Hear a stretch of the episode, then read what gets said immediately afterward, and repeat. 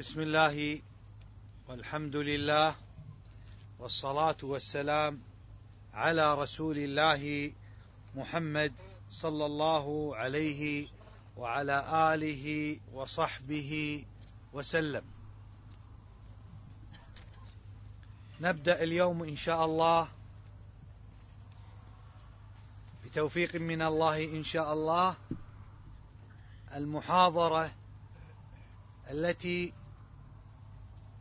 اجتمع فيها جمع مبارك من الإخوة من المشايخ الشيخ خالد عبد الرحمن من دولة مصر والشيخ أبو العباس من اليمن والشيخ أحمد السبيعي من الكويت والشيخ أحمد بازمول من السعودية والشيخ محمد بن رمزان من السعودية والشيخ فواز العوضي من الكويت للحديث حول عنوان يجب على المسلم التنبه من شره ومن تبعاته المعنون بالديمقراطية والعلمانية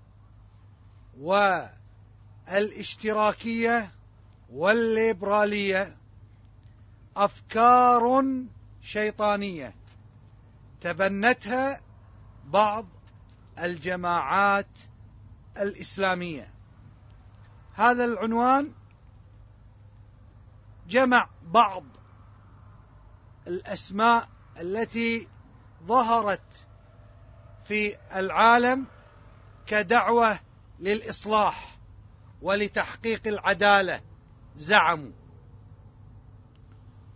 والموقف من هؤلاء ومن هذه الأطروحات حينما يتكلم المسلم السني عن هذا الباطل فينبغي أن يعرف أن رد أهل السنة رد يختلف عن ردود الجماعات السياسية الإسلامية. فرد الجماعات السياسية الإسلامية من خلال لقة تختلف عن المدرسة السلفية السنية فقد تشربوا من هذه الأهواء ومن هذه البدع. فتجد المتكلم منهم يتكلم في محاربته ولإصلاحه زاعما بذكر بعض المواضيع التي تظهر للمستمع بأنه يعرف الحقيقة وكيف الوصول إلى الإصلاح.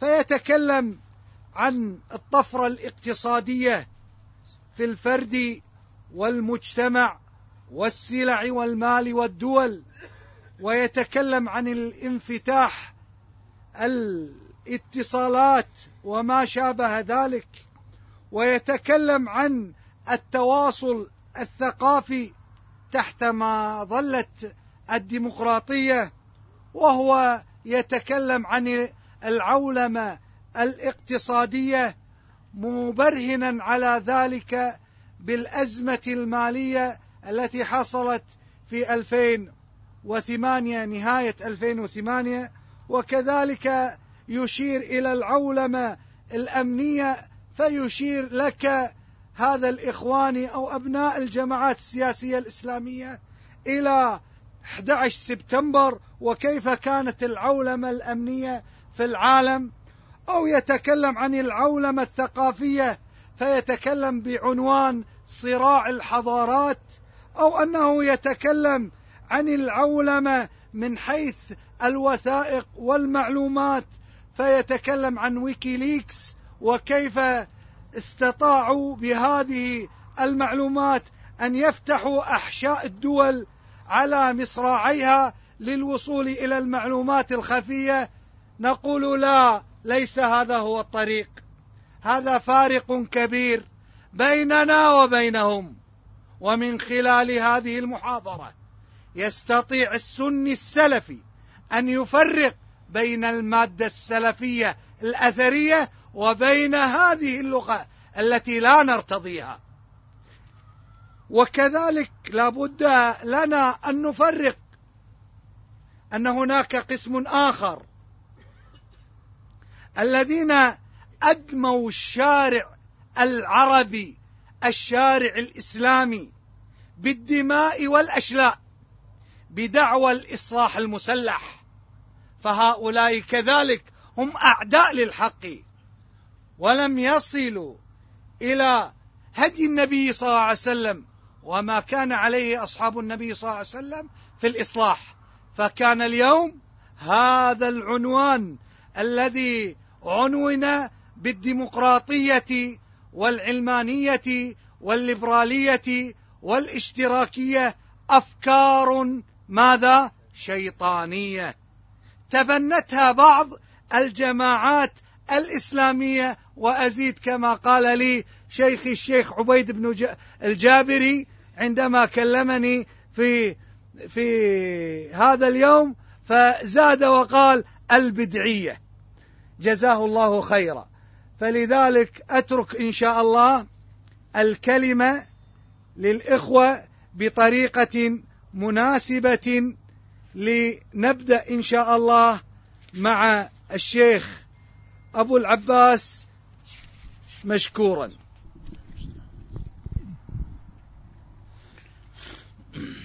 الحمد لله رب العالمين وصلى الله وسلم وبارك على عبده ورسوله محمد وعلى آله وصحبه أجمعين. أما بعد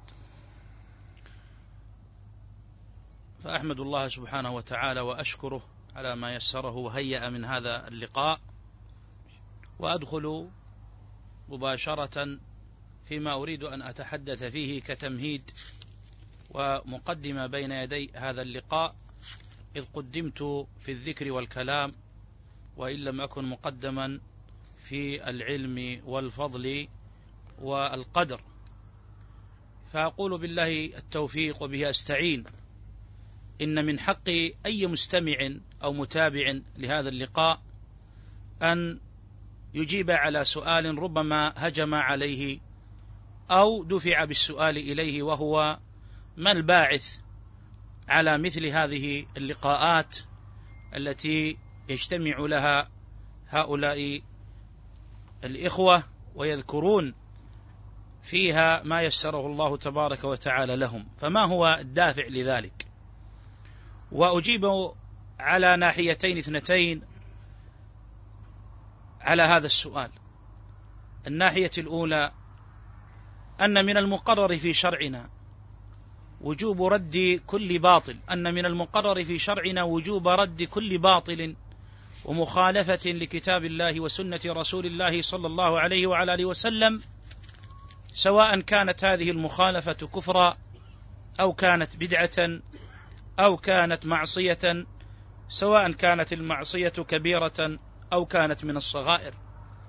فإن دين الله تبارك وتعالى قائم على اتباع ما أنزله وأوحاه سبحانه وتعالى إلى رسوله صلى الله عليه وسلم وكل ما خالف كتاب الله وسنة رسول الله صلى الله عليه وسلم سواء صدر ممن ينتسب للإسلام أو دفع به أهل الإشراك فالواجب رده.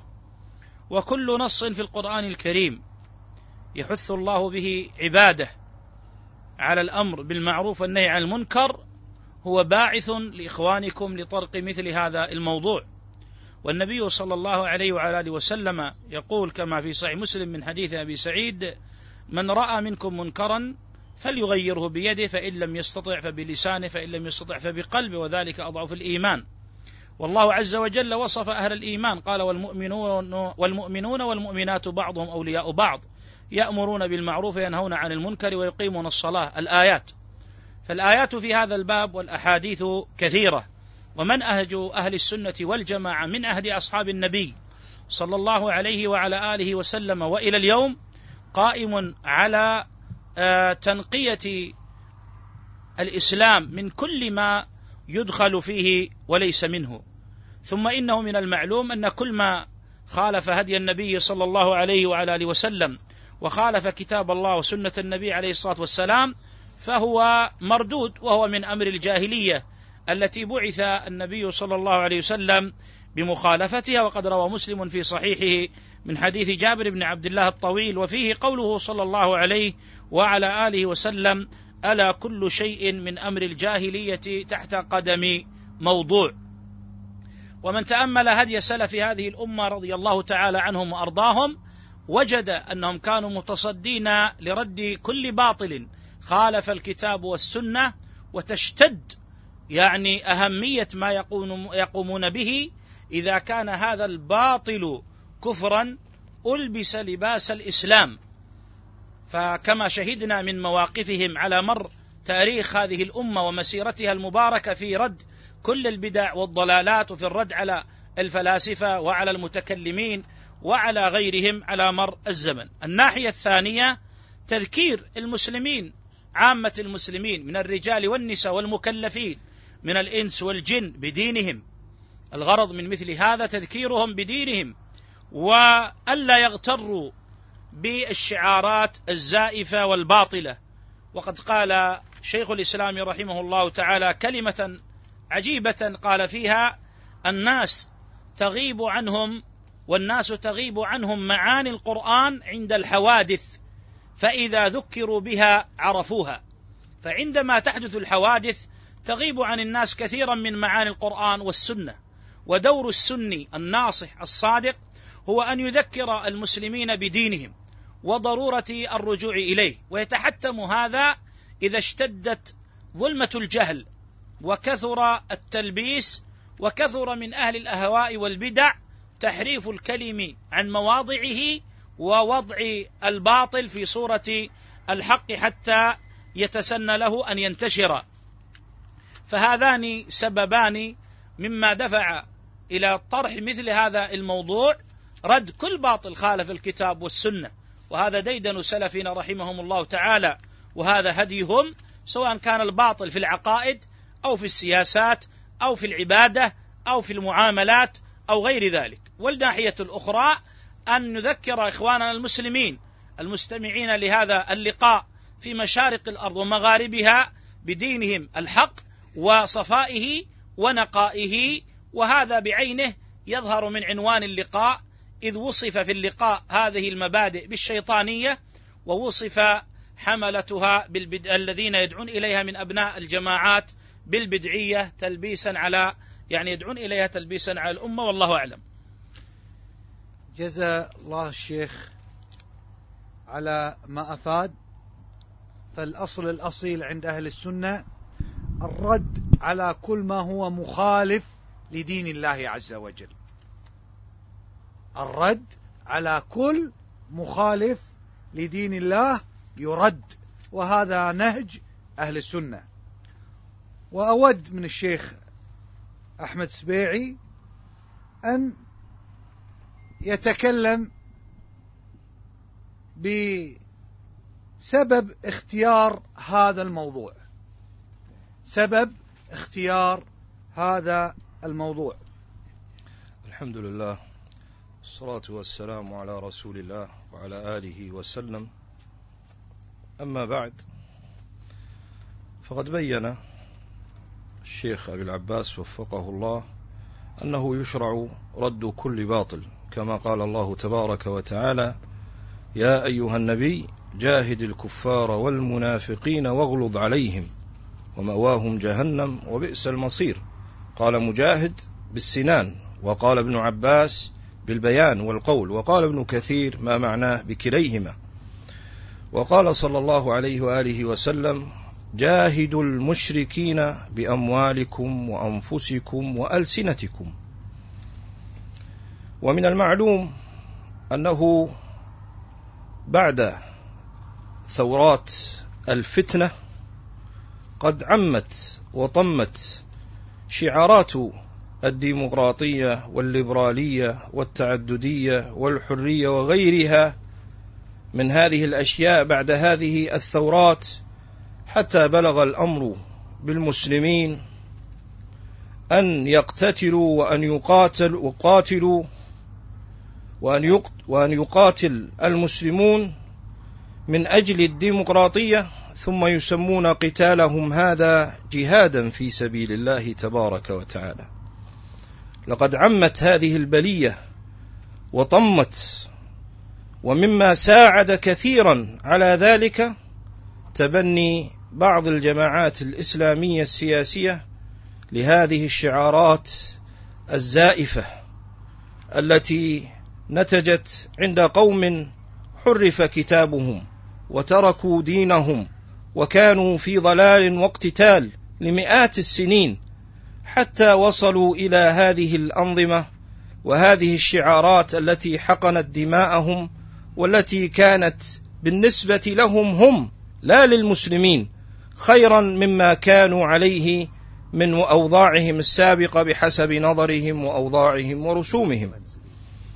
فالمقصود أن عموم الشر هذا الذي وقع بسبب هذه الشعارات قد دخل في كل بيت وقد بلغ كل مبلغ. بل حتى بطانة الجماعات بطانة الجماعات التي تزعم أنها معنا في السنة وأصولها والسلفية وتبنيها.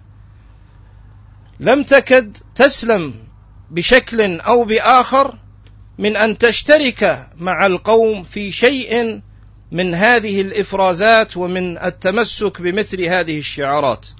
وما توقيع علي حسن ومشاركته في وثيقة عمان عنا ببعيد بل حتى رمضاني مالكي لما جاء ينقد أهل السنة وينقد السلفيين انظر إلى اللفظة التي اختارها.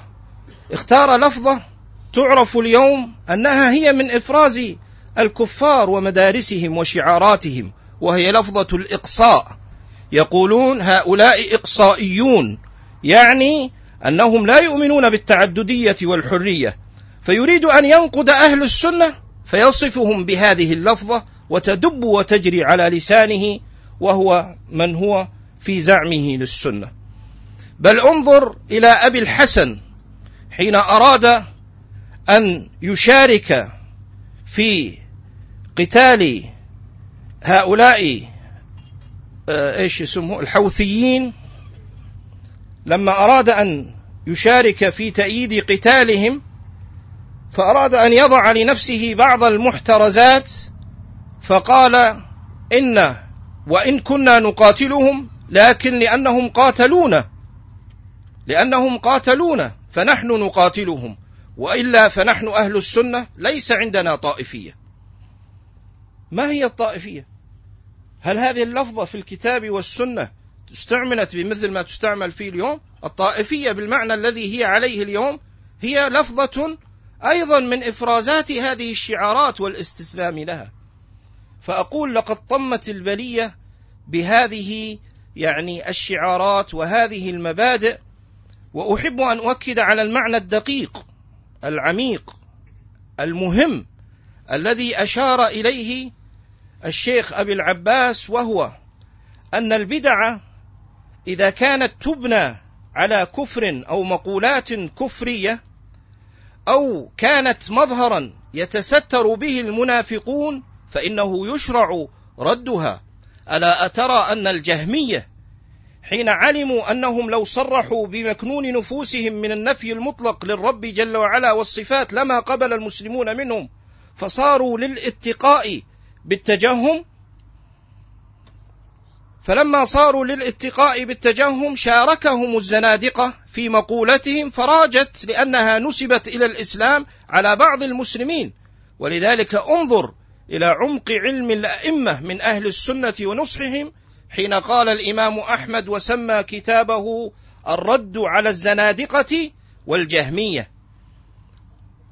كذلك شيخ الإسلام ابن تيمية رحمه الله تعالى حين عم في أرجاء العالم الإسلامي القول بالتصوف بالنفس الفلسفي المبني على المدارس الفلسفية العميقة المدارس الفلسفية كالإشراقية والغنوصية ونحوها فلما وجد هذا النوع من التصوف وأتى الغزالي وألبس الإسلام لبوس هذا التصوف من جهة وجاء المتكلمون إلى الفلاسفة المتقدمون فألبسوا الإسلام ثيابهم رد عليهم شيخ الإسلام ابن تيمية بنقض هذه المذاهب لماذا؟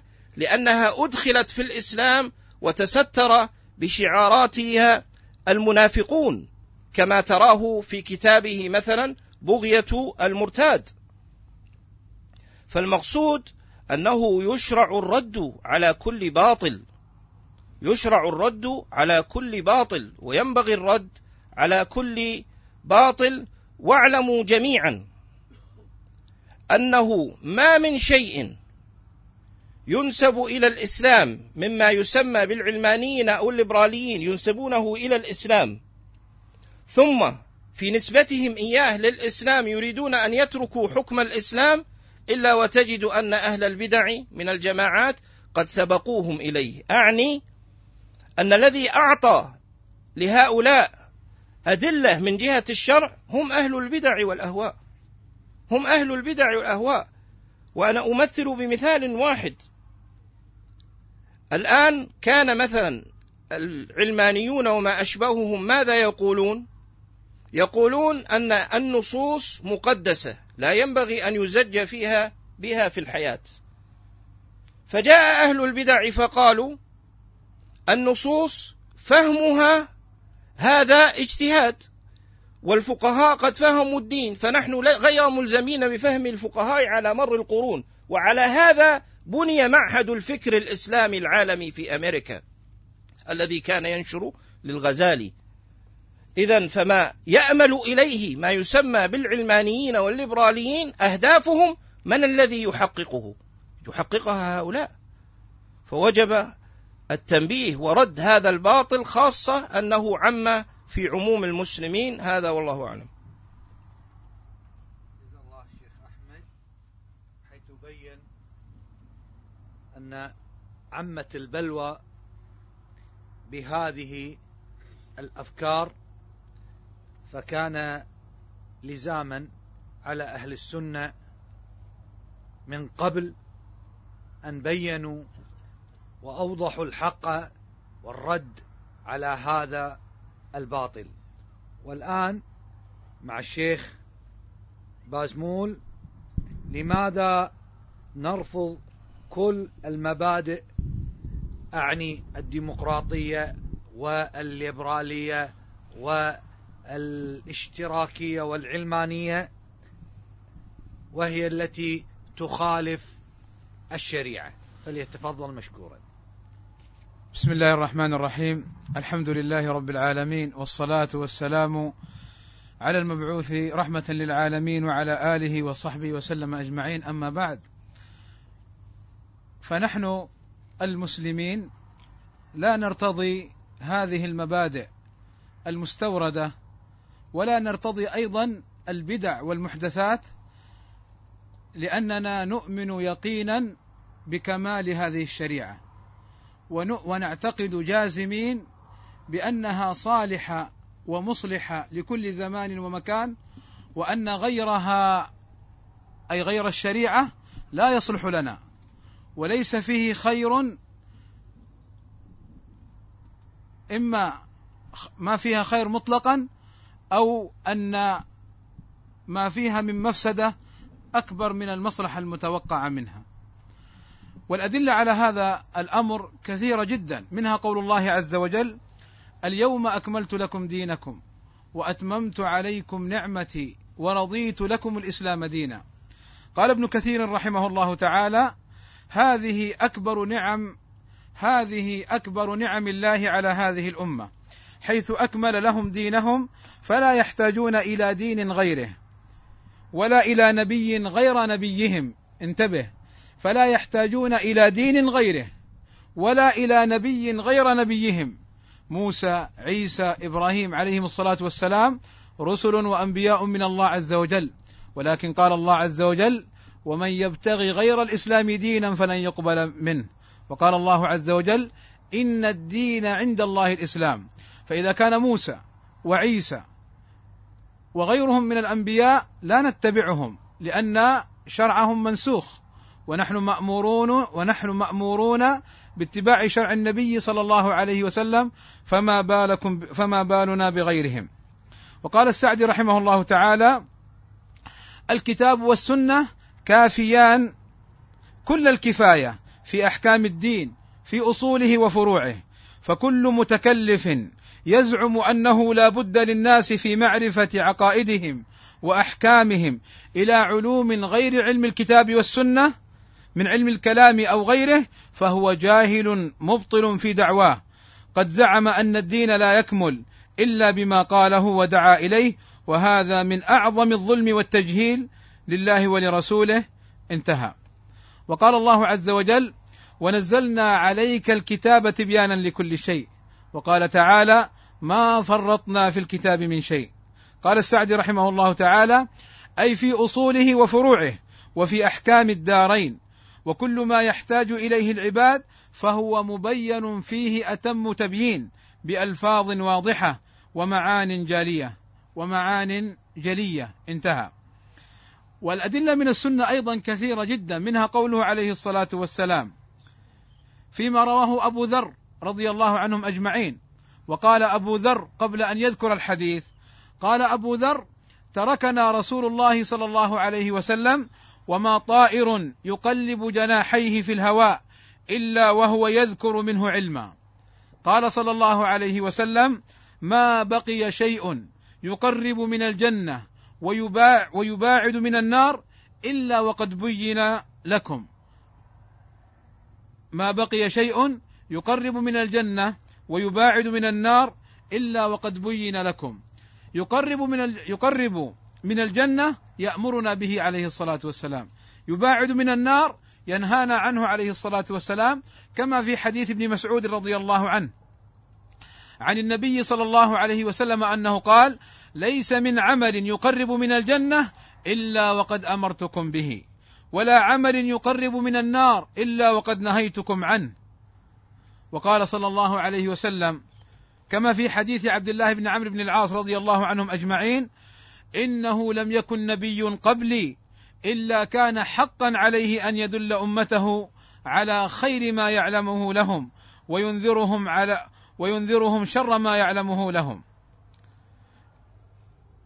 قال ابن قيم الجوزية رحمه الله تعالى عن أصل كمال الشريعة. قال هذا الأصل من أهم الأصول وأنفعها وهو مبني على حرف واحد وهو عموم رسالة رسالة النبي صلى الله عليه وسلم بالنسبة إلى كل ما يحتاج إليه إليه العباد في معارفهم وعلومهم وأعمالهم وأنه لم يحوج وأنه لم يحوج أمته إلى أحد بعده. إنما حاجتهم إنما حاجتهم أي حاجة أمته عليه الصلاة والسلام إنما حاجتهم إلى من يبلغهم عنه ما جاء به. إلى من يبلغهم عنه أي عنه صلى الله عليه وسلم ما جاء به من الخير. اذا هذه النصوص وهذه الأقوال من أهل العلم توقفنا على أمر مهم. وهو أن معنى كمال الشريعة كون الشريعة تتصف بثلاث صفات. اولا كمالها فلا نقص فيها وليست بحاجة إلى زيادة كما قال الله عز وجل اليوم أكملت لكم دينكم وشمولها لكل ما يحتاج إليه العباد في جميع أمور دينهم ودنياهم كما في حديث ابن مسعود وأبي ذر وعبد الله بن عمرو بن العاص رضي الله عنهم أجمعين كما في الأحاديث السابقة. بل كان بعض المشركين يسأل سلمان الفارسي رضي الله عنه مستهزئا يقول لقد علمكم نبيكم كل شيء. فقال أجل حتى القراءة. علمنا كيف نقضي حاجتنا. إذا في كل شيء علمنا النبي صلى الله عليه وسلم. حتى جاء في بعض الأحاديث أن النبي صلى الله عليه وسلم يقول لأصحابه إنه أب لهم يعلمهم ما يحتاجون إليه وهو رسول من الله عز وجل مبلغ عن الله. إذا الكمال والشمول والبقاء. الله عز وجل كتب لهذه الشريعة البقاء. فلا تتبدل ولا تتغير. حفظها الله حفظها. الله عز وجل بما حفظ به كتابه وسنة نبيه محمد صلى الله عليه وسلم.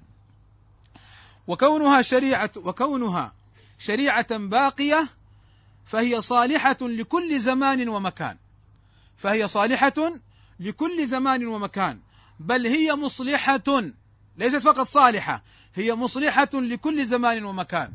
بل لا يقوم غيرها من الأديان ولا من حثالات العقول في إصلاح الناس. ولذلك الغرب كما تعلمون لما رأوا أنفسهم قد ضلوا ورأوا في بعض المجالات الاقتصادية أنهم سيسقطوا لجأوا إلى أحكام الشريعة حتى ينقذوا أنفسهم من السقوط. فالإسلام على هذا صالح ومصلح ولا يقوم غيره مقامه في كل زمان ومكان. لذلك الشريعة كما قال أهل العلم كما قال أهل العلم مبناها على جلب المصالح ودفع المفاسد. مبناها على جلب المصالح ودفع المفاسد.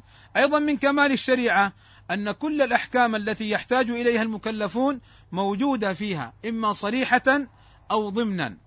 وأيضا من كمالها أن أحكامها مناسبة لكل الناس ذكورا وإناثا صغارا وكبارا. أيضا من كمالها أن في الشريعة الإسلامية جميع الحلول أن في الشريعة الإسلامية جميع الحلول والعلاجات المحتاج إليها. وأيضا من كمالها أن الشريعة صالحة لكل زمان ومكان ومصلحة بل لا يغني عنها شيء. والحق ما شهدت به الأعادي وأذكر منه من من قولهم قولا واحدا فقط وإلا لسنا في شك ولسنا ولسنا محتاجين إليهم أصلا ولكن عيب عيب على دعاة ينتمون إلى الإسلام وينتمون إلى السنة أن يشابه اليهود والنصارى أو يشابه أهل الكفر في طريقتهم وفي معاملاتهم ويدعون الناس إلى هذا ويتركون سنة النبي صلى الله عليه وسلم وما جاء به من الحق عن الله عز وجل. يقول وزير خارجية فرنسا في وقته هانوتور نعم يقول إن هذا الدين الإسلامي قائم الدعائم ثابت الأركان وهو الدين الوحيد الذي أمكن اعتناق الناس له زمرا وافواجا وهو الدين الإسلامي العظيم. هكذا يشهد هذا الفرنسي ولسنا بحاجة إلى قوله ولكن كما سبق والحق ما شهدت به الأعادي. إن كمال الشريعة المقرر سابقا يعني يجعلنا نقف قليلا إلى بيان أن هذه المبادئ وهذه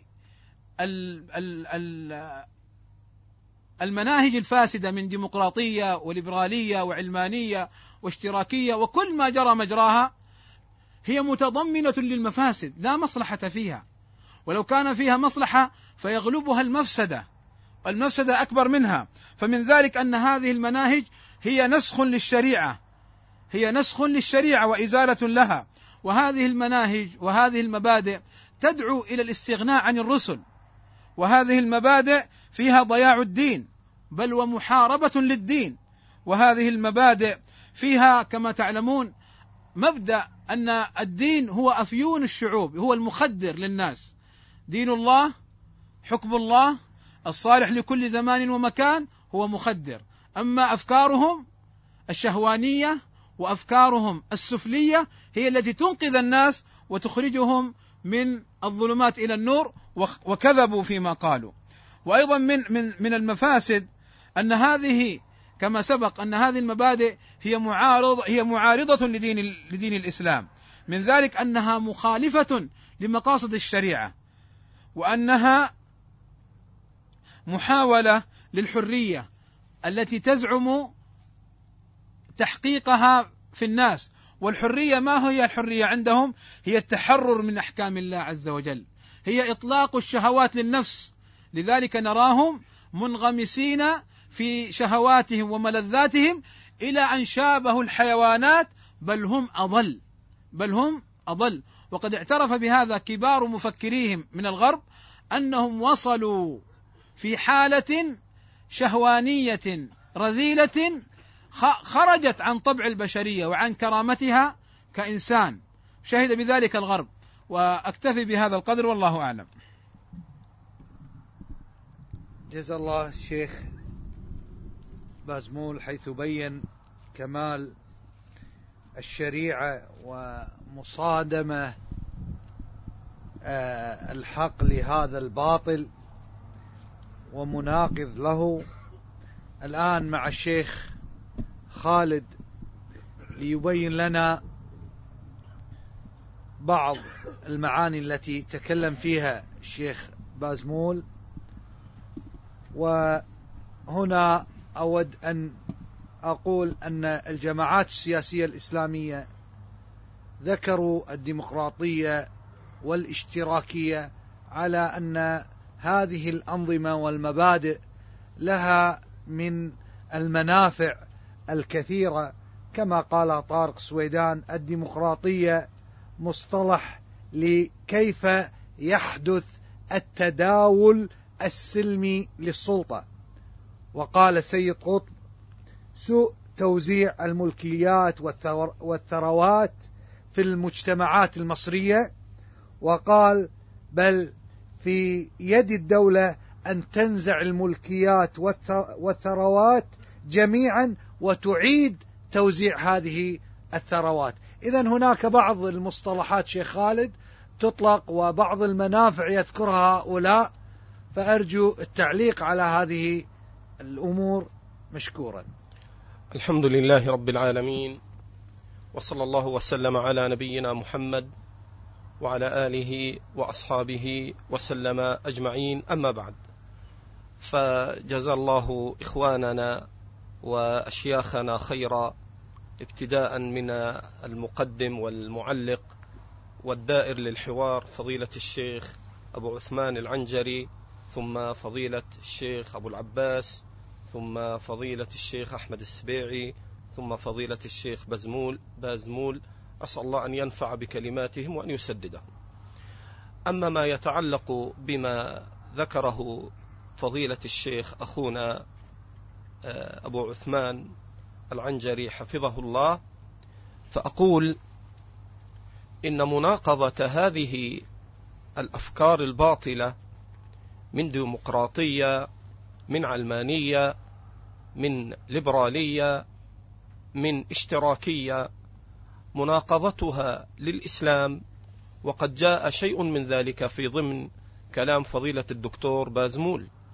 أقول مناقضتها للإسلام ظاهرة بأدنى تأمل وبأدنى نظر في الأدلة الشرعية فإنك إذا عرفت هذه الأفكار في حقائقها ومعانيها ولو على طريق الإجمال تبين لك أنها تناقض الدين دين الله تناقض الإسلام وأن مناقضتها للدين وهو الإسلام هي معلومة من الدين بالضرورة. فإذا نظرت إلى الديمقراطية التي مبناها على إعطاء الشعب حكم التشريع وأن للشعب أن يحكم نفسه بنفسه عن طريق الأغلبية.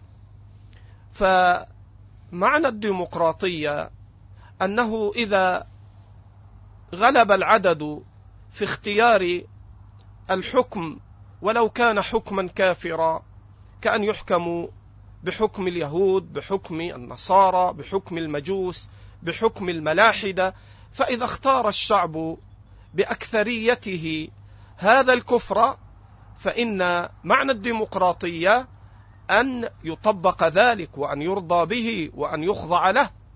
هذا لو قيل لمسلم جاهل فضلا عمن عمن انتسب إلى العلم هل هذا يناقض الدين يناقض شرع الله لو أن أغلبية البلاد وأغلبية العباد في بلد ما اختاروا الكفر الصراح بأن يحكموا به كأن يختاروا اعتقاد اليهود وحكم اليهود أو النصارى أو المجوس أو الملاحدة وأن هذا الاختيار إذا كان بأغلبية فإنه يجب الانصياع له. هل هذا يناقض الدين؟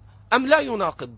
فإن العجوز وإن الشيب الجاهل المسلم فضلا عمن أوتي شيئا من العلم الشرعي يعلم أن هذا مما يناقض دين الإسلام ومما يناقض ما جاءت به الأنبياء والرسل وكفى بذلك قول الله تبارك وتعالى أم لهم شركاء شرعوا لهم من الدين ما لم يأذن به الله. ويكفي في ذلك قوله أفحكم الجاهلية يبغون ومن أحسن من الله حكما لقوم يوقنون. وإذا نظرت إلى العلمانية وهي مصدر مولد بفتح العين العلمانية وهي لفظة أعجمية ومفادها عند من عرف معناها وبينها اللا دين ومفادها فصل الدين عن الدولة. لو سألت أقل الناس من المسلمين هل ترضى بأن يشرع بين المسلمين لا احتياج لهم للدين؟ وأن أمر الدين ليس من أصول حياة الناس؟ وأن الناس يعيشوا بالعلمانية بفصل الدين عن الدولة؟ وأنه لا علاقة لدين الله عز وجل؟ بالحكم وبأنظمة الناس في تعاملاتهم بالأحكام الشرعية التي فرضت على الدول على ولاة الأمر على الرعية فإن أدنى المسلمين سيبادرك بأن هذا كفر وبأن هذا لا يجوز. لماذا ذهب الناس إلى الجهل بهذه الكلمات وتبنوا مصطلحاتها فهم على ضربين. بعضهم يجهل مرادات هذه الألفاظ ويجهلون معانيها وبعضهم يدرك ويقصد ولا حول ولا قوة إلا بالله. ثم إذا جئت إلى ما يسمى بالليبرالية التي مفادها هي الحرية المطلقة. الحرية المطلقة فأين العبودية لله؟ وفي الصحيحين من حديث ابن عباس من بدل دينه فاقتلوه. الليبرالية معناها الحرية المطلقة أن يختار الشخص لنفسه ما أحب. فهذا الاختيار أين هو من قوله تعالى؟ وما كان لمؤمن ولا مؤمنة إذا قضى الله ورسوله أمرا أن يكون لهم الخيرة من أمرهم ومن يعص الله ورسوله فقد ضل ضلالا مبينا. فأي حرية مطلقة تصح للعباد؟ وأي مناقضة أعظم من هذه المناقضة التي تنافي العبودية لله؟ الله جل وعلا جعلنا عبيدا له. فقال تعالى مبينا صفة العبودية حتى الأنبياء. قال إن هو إلا عبد أنعمنا عليه. وحين ذكر نبيه محمدا في أشرف من أشرف المقامات في الإسراء والمعراج وصفه بالعبودية سبحان الذي أسرى بعبده. وحين وصف العباد كلهم يا أيها الناس أنتم الفقراء إلى الله. ولذلك حين يقول هؤلاء في معنى الليبرالية وهي الحرية المطلقة فما معنى ذلك؟ معنى ذلك هدم العبودية لله وأن العبد يصير تبعا لهواه وتبعا لما يشتهي وهذا يتنافى المنافاة الظاهرة للعبودية لله عز وجل.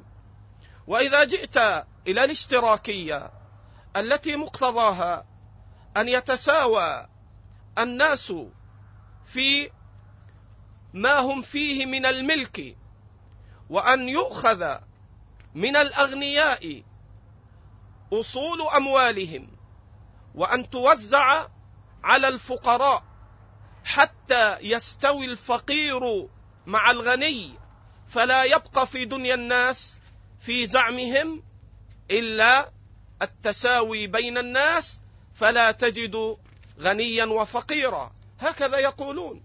فالاشتراكية مبناها على مذهب المجوس. وقد ذكر العلامة حمود التويجري في كتابه التبيين ذكر عن الشهرستاني أن الشهرستاني قد ذكر من عقائد المجوس ومن فرق المجوس فرقة المزدكية. والمزدكية فرقة هي من فرق المجوس عباد النار.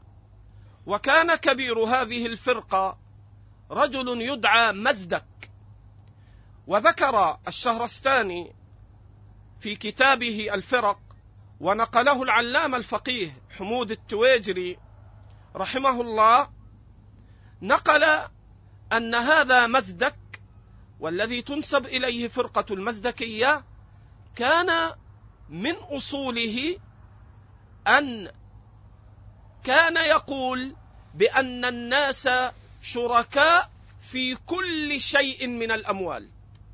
علق الإمام العلامة حمود التويجري قال وفي هذا البرهان والدليل على أن الاشتراكية أصلها مأخوذ من المجوس.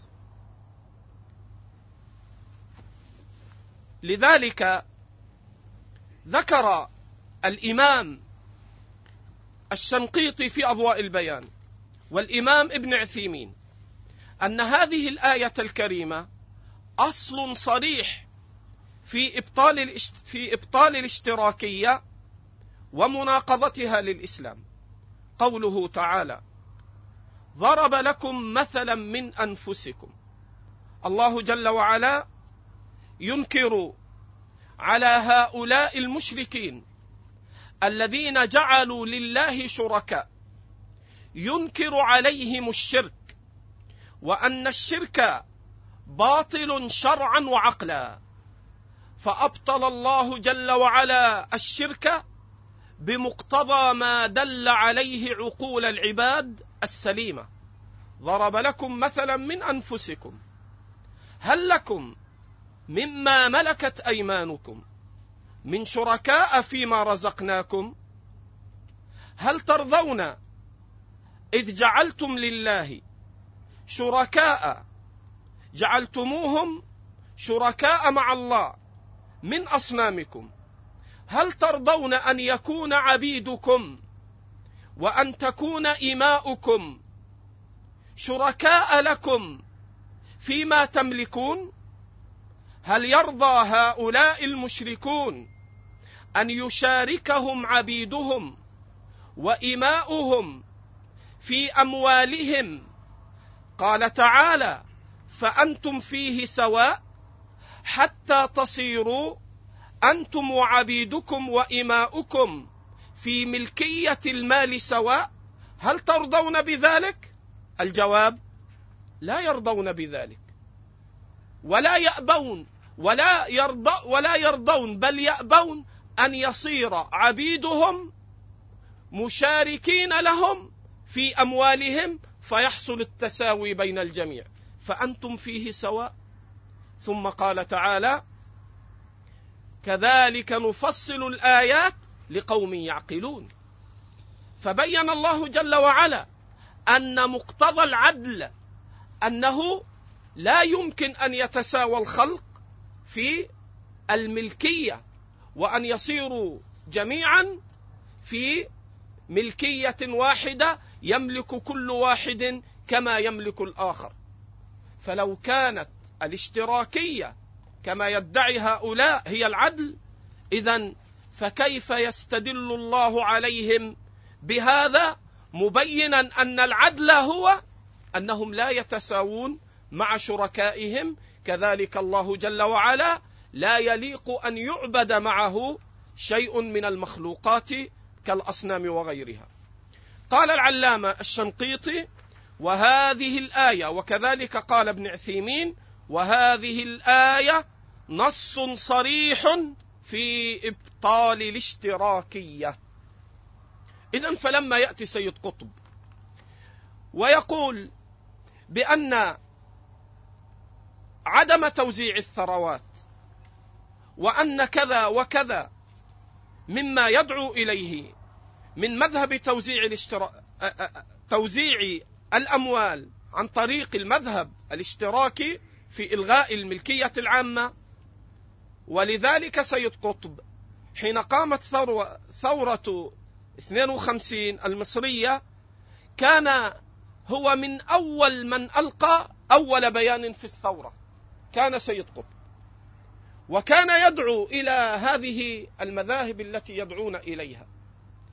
ولذلك هؤلاء في الحقيقة يطعنون في دين الله عز وجل من حيث لا يشعرون حين ينادون بإلغاء الملكية التي جعلها الله عز وجل حقا وإلا ما معنى الميراث؟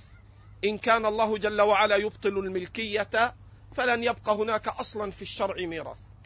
كذلك ما يقول ذاك القائل في استعمال هذه الديمقراطية وما أشبهها وما يتعلق بالاشتراكية في النظم الإدارية وما أشبه ذلك كل هذا في الحقيقة مصادمة ومناقضة لما جاء في الكتاب والسنة ولما كان عليه السلف الصالح والله أعلم.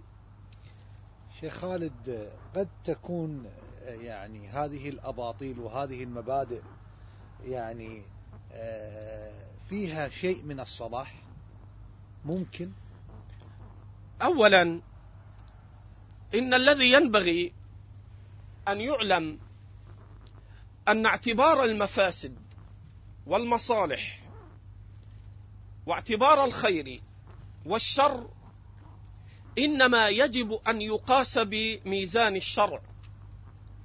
يقول الشنقيطي حين تكلم عن قول إبليس إذ أمره الله عز وجل أن يسجد لآدم فاعترض إبليس بما يراه من التفضيل والمصلحة التي رآها المتعلقة بالنار فقال أنا خير منه خلقتني من نار وخلقته من طين. ما الذي حمل إبليس؟ على أن يترك توحيد ربه وأن يتكبر على الأمر نظر وإذا أن العنصر الذي خلق منه هو النار وأن العنصر الذي خلق منه آدم هو الطين. فرأى أن النار يتحقق فيها من المصالح ما لا يتحقق في الطين. فإن الناس يحتاجون إلى النار في شتى أمور حياتهم. إذا برد الإنسان أو برد الإنسان احتاج إلى النار وإلا قد يهلك إذا لم يجد نارا. كذلك الإنسان في طعامه وشرابه يحتاج إلى النار وإلا قد يهلك إذا لم يجد نارا في مثل ذلك. إلى غير ذلك من مصالحها. فنظر إبليس إلى ما في عنصره من المصلحة ومن الأمور المستفادة فبنى عليها عدم قبول أمر الله. إذا كان العنصر الذي خلق منه في زعمه خير من العنصر الذي خلق منه آدم فلماذا أسجد له؟ قال خلقتني من نار وخلقته من طين. إلى ما ذهب؟ ذهب إلى ما ظنه من المصالح والخير المتحقق من عنصره. وترك ماذا؟ وترك عبودية الله. ومن هنا جاء كفره. لذلك فإن الأمر إذا كان مأمورا به أو كان منهيا عنه فإن الشرع ينظر إلى ما غلب من الخير والشر. فإن كان الخير غالبا أمر به.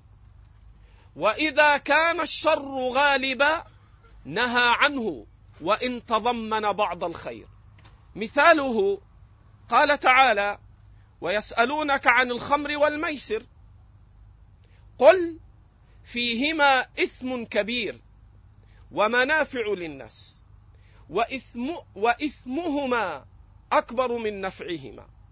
إذا انظر العرب كانوا يشربون الخمر كان الرجل إذا برد شرب الخمر فاستدفأ بها. كان الرجل إذا مرض بعض الأمراض في ظنهم عولج بالخمر. الميسر كان الرجل يقامر فيستفيد مالا فيأكل ويطعم أبناءه من الميسر. قال تعالى ويسألونك يسألونك عن الخمر والميسر قل فيهما إثم كبير ومنافع للناس. لماذا لم يقل فيهما إثم ومنافع؟ قيد الإثم فقال إثم كبير ومنافع للناس.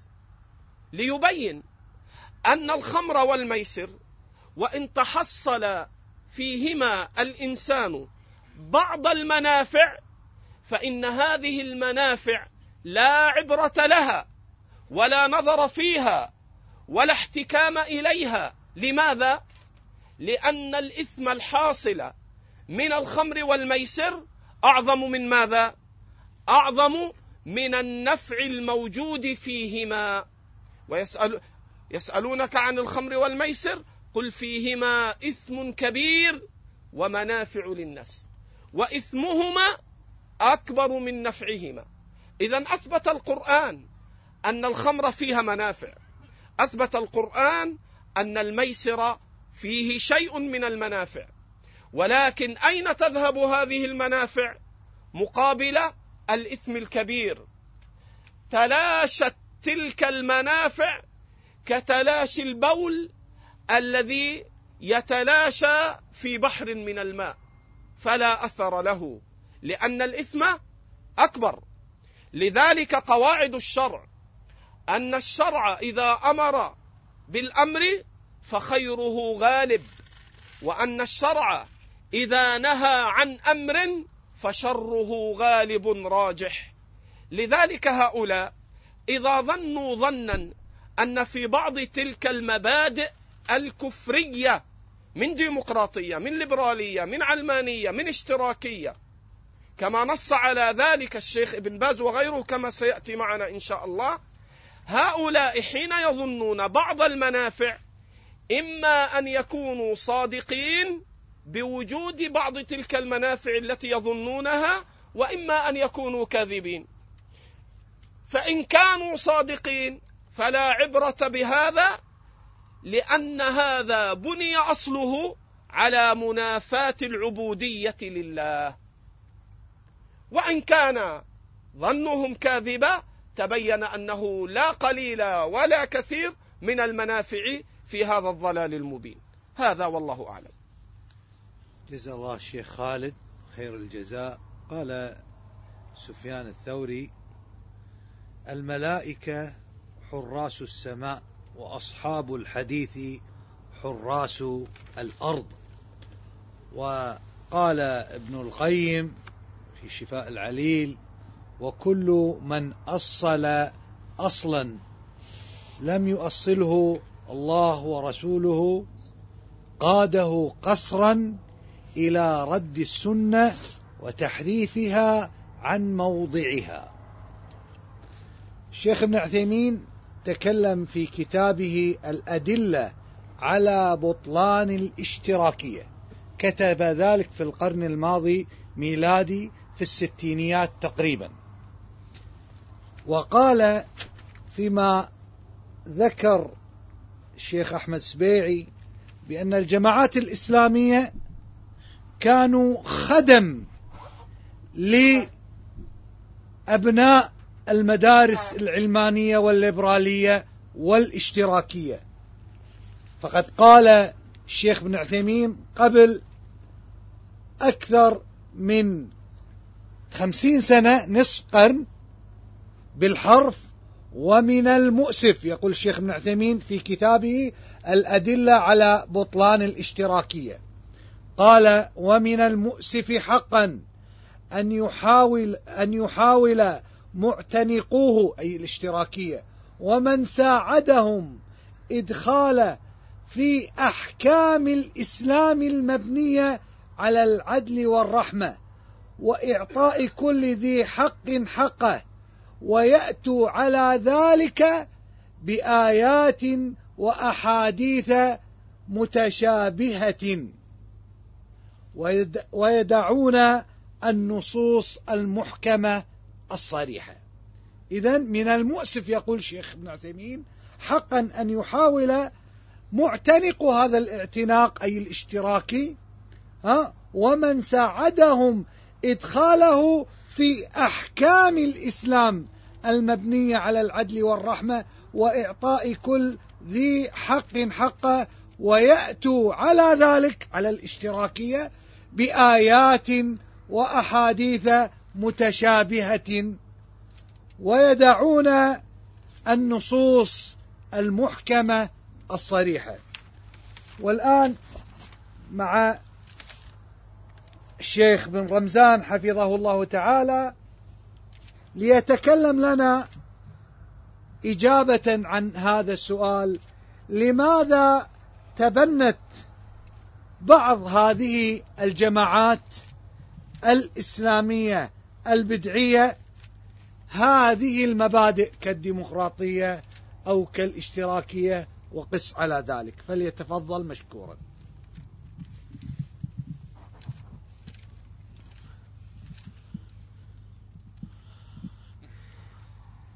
إن الحمد لله نحمده ونستعينه ونستغفره ونعوذ بالله من شرور أنفسنا وسيئات أعمالنا. من يهده الله فلا مضل له ومن يضلل فلا هادي له وأشهد أن لا إله إلا الله وحده لا شريك له وأشهد أن محمدا عبده ورسوله. أما بعد ففي الحقيقة سرني هذا العنوان وسرني أيضا أيما سرور إضافة أفكار شيطانية. نعم. فالعبد خلق لعبادة الله سبحانه عز وجل وما خلقت الجن والإنس إلا ليعبدون. فربما يقع الإنسان في عبادة غير الله وهذه الأفكار شيطانية. ألم أعهد إليكم يا بني آدم ألا تعبدوا الشيطان وأن اعبدوني هذا صراط مستقيم؟ ولقد أضل منكم جبلا كثيرا أفلم تكونوا تعقلون؟ هذه جهنم التي كنتم توعدون اصلوها اليوم بما كنتم إلى آخر الآيات. نعم ألم أعهد إليكم يا بني آدم ألا تعبدوا الشيطان؟ هذه لا شك. تجعل الإنسان منساقا لذلك. قبل أن أتكلم عن الجماعات الإسلامية لابد أن نتكلم عن هذه الأفكار. أو هذه الأدبيات أو بما يسمى ببعض اللغات الأيديولوجيات. من هذا الطرح وخاصة أنكم ذكرتم هذه الأربع في العنوان. هذه تعتبر من حيث النظرة التاريخية سابقة للجماعات. من حيث النظرة التاريخية هي تعتبر سابقة للجماعات سواء الشيوعية التي تبنت الاشتراكية كمبدأ في اقتصادها وفي الشيوعية في اعتقادها أو سواء كان بالرأسمالية أو ما تبنته من علمانية في اعتقادها ومن سياستها في المال بالرأسمالية. أو الثورات التي حدثت في فرنسا أو غيرها وقامت عليها العلمانية أو ما تطورت به بالديمقراطية أو حتى بالليبرالية وكل منها مصطلحات. هذه سابقة للجماعات الإسلامية. وهذا السبق كان معه قيادة وحكم. فتولوا كثيرا من البلدان بالاستعمار. فهناك لها رجالات. وكان زمام الأمر بأيديهم. فقامت هذه الفرق أو هذه الجماعات البدعية ولها رواد. قبلهم كان هناك منظرين. كتنظيرات الأفغاني أو تنظيرات عبده أو تنظيرات غيرهم ممن أتى بعدهم وكون جماعات بجميع فئاتها أو بجميع بناتها التي أتت بعدها. فهذا عندهم في أساس منهجهم لا مانع من هذا.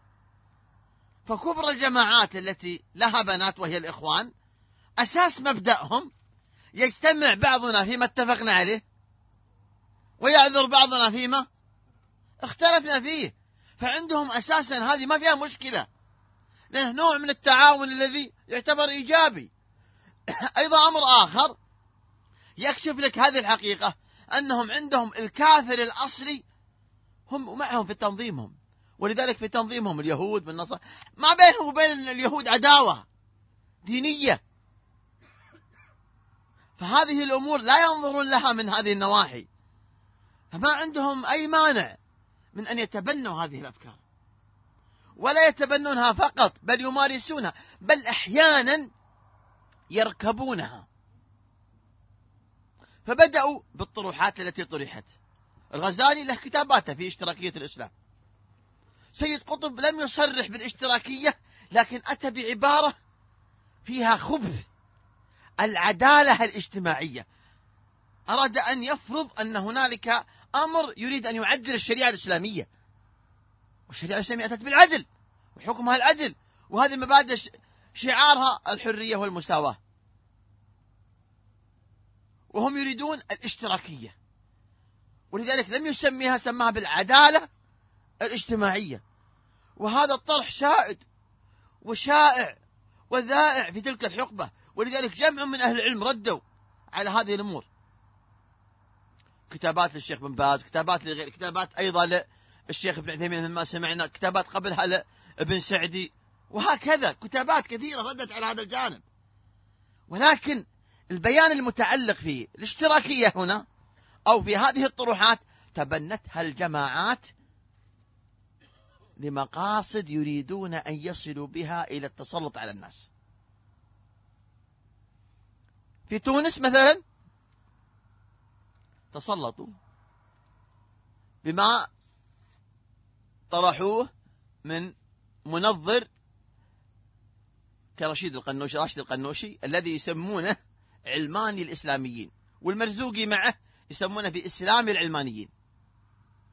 بل طرحوا كلام خبيث أن الديمقراطية هي في مقام النبوة بعد موت النبي صلى الله عليه وسلم إلى يوم القيامة. فهي نبي يستمد منه التشريع. انظروا لهذا الكلام الكفري. ومع ذلك يعلق على هذا ويثنى على مثل هذا الكلام. فهناك تبنوا هذا المبدأ بالطرح الواضح فيها. في مصر لما تولوا الأمر ركبوا الديمقراطية وأعلنوها.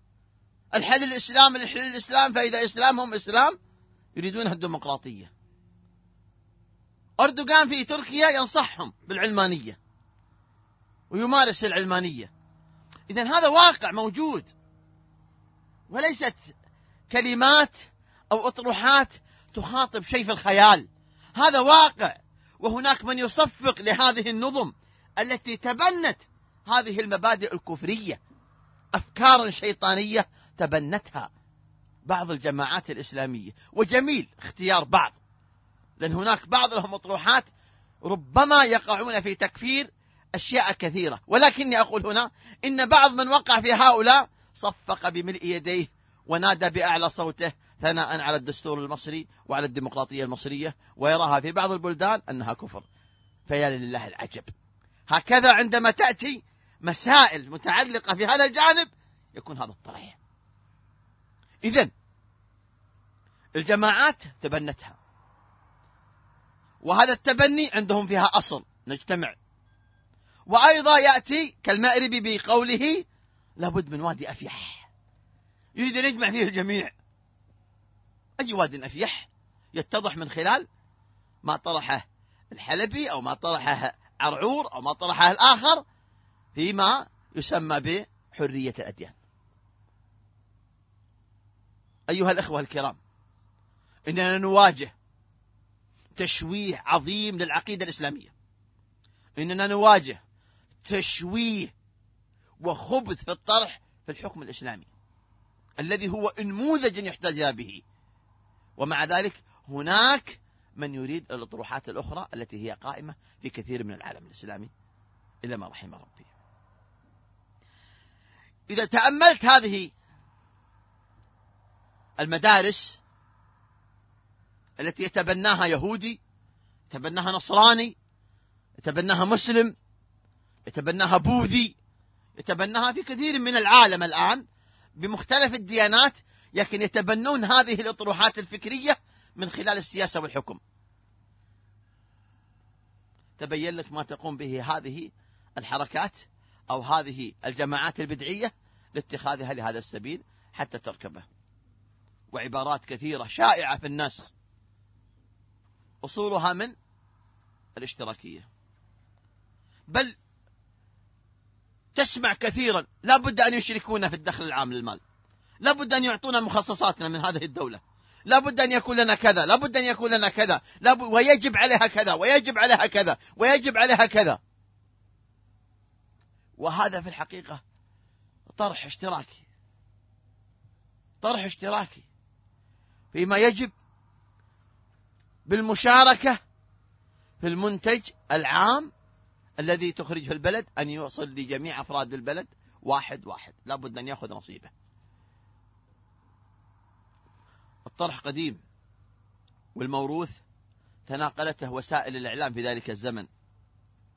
بل وجدنا كثيرا من الناس ربما لا ينتمي لهذه الجماعات ولكن يحمل هذه الأطروحات.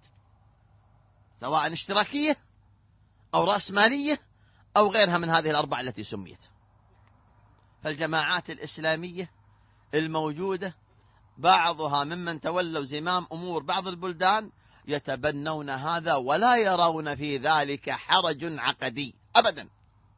إنما هو من باب السياسة والحكم. كفانا الله شرهم وهذا ما عندي في هذا. جزا الله الشيخ بن رمزان على ما تفضل وهذه يعني حقيقة ذكرها ابن تيمية حيث قال لأجل محبة الإنسان لأخذ حقه ودفع الظلم عنه لا ينظر في الفساد العام الذي يتولد عن فعله. انظر إلى كلام هذا الإمام يقول لأجل محبة الإنسان لأخذ الحق ودفع الظلم عنه لا ينظر في الفساد العام الذي يتولد عن فعله. وهذا تصديق لما ذكر الشيخ بن رمزان جزاه الله خيرا. والآن أود من الشيخ أحمد سبيعي أن يعلق عن لماذا تبنت بعض هذه الجماعات هذه المبادئ أو الأفكار الشيطانية. نعم. طبعا فهم هذا الأمر حقيقة. قد يحتاج منا إلى أن نرجع إلى حقبة سابقة لنشأة هذه الجماعات. لأن كثير يعني منا يعرف هذه الجماعات الواقعة كما هي دون أن يعرف ماذا كان عليه حال المسلمين قبل نشأة هذه الجماعات بالصورة المنظمة السياسية وتنظيماتها التي قامت عليها. فلذلك إذا رجعنا إلى ما قبل نشأة جماعة الإخوان المسلمون التي هي تعتبر يعني من أوائل الجماعات المشهورة يعني عند الجميع في النشأة والنجاح في الصعود وكذلك في الانتشار في العالم الإسلامي.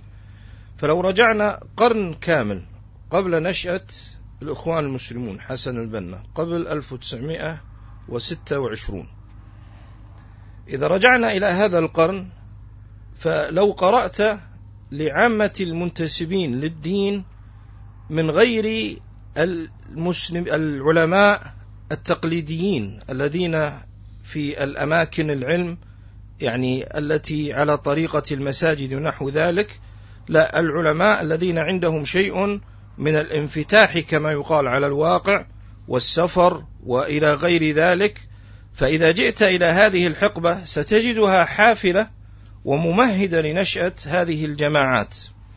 وحتى يعني لا يتسع يعني الكلام وإلا فإنك لو قرأت هناك مثلا كتاب اسمه طبائع الاستبداد للكواكبي لو قرأت فيه لرأيت تباشير تبني الديمقراطية وغيرها والقول بمثل هذه الأمور.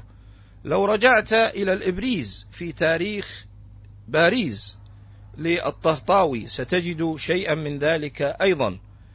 لكنني أحب أن أركز على رجل واحد أعتقد والعلم عند الله تبارك وتعالى أنه كان من أكثر الناس تأثيرا في صياغة تلكم القاعدة الكبرى التي قامت عليها هذه الجماعات الإسلامية السياسية وهي التي تفضل بها وأشار إليها الشيخ بن رمزان حفظه الله تبارك وتعالى نتعاون فيما اتفقنا فيه ويعذر بعضنا بعضا فيما اختلفنا فيه هذه القاعدة أصلها مأخوذ في حقيقة الأمر أن المنشئ لها والمكون لرسمها بالصورة التي انتهت إليها هو المشهور محمد عبده فمحمد عبده هذا هذا هذا الرجل قد من قبل أكثر من مئة سنة وهو يكتب ويقول يعني أنا أقرأ لكم شيئا يعني طرفا من كلامه هكذا يعني. بعض العبارات القصيرة له وإلا فإن يعني له ترجمة وسيرة حافلة كتبها محمد رشيد رضا رحمه الله تعالى في ثلاثة مجلدات في ثلاث مجلدات ضخمة. طبعت قديما وقد أعيدت طباعتها قبل نحو من سنة أو سنتين. يقول آه، في ترجمة يعني آه، محمد عبده أو من كلامه يقول إن الواقع الجاري يفرض على الناس أمورا لا مناص عنها ولا سبيل للبعد عنها. أنا اخترت هذه العبارة لقصرها وإلا فإن له من الكلمات من هذا النوع الشيء الكثير. كذلك من كلامه أنه يقول إن المسلمين اليوم ليس لهم إمام إلا القرآن وإن الكلام في الإمامة يقصد أحكامها وإن الكلام في الإمامة مثار فتنة يخشى ضرره ولا يرجى نفعه. وقال رشيد رضا رحمه الله وقال نقل وكان في بداية, في بداية حياته العملية يدرس تلاميذه كتاب جيزو في تاريخ تمدن الدول الأوروبية. طبعا له باع طويل جدا من الأشياء التي له يعني في هذا الباب له رسائل متبادلة مع رجل من الكفار مشهور يقال له تولستوي. فالمقصود أن هذه الرسائل تدلك دلالة بالغة على مذهب هذا الرجل الذي انتهى إليه فإنه قد أخذ من فلاسفة هؤلاء الفلاسفة يعني من العجيب الذين أخذ عنهم محمد عبده مضى لهم قبل محمد عبده ألف أكثر من ألف سنة دون أن يلتفت إلى فلسفتهم أحد لماذا؟ لأن فلسفتهم قائمة على أن الحق نسبي وليس مطلق لا يوجد حق الحق هو ما تعتقده أنت على النحو الذي عليه بعض أهل التصوف الغالي.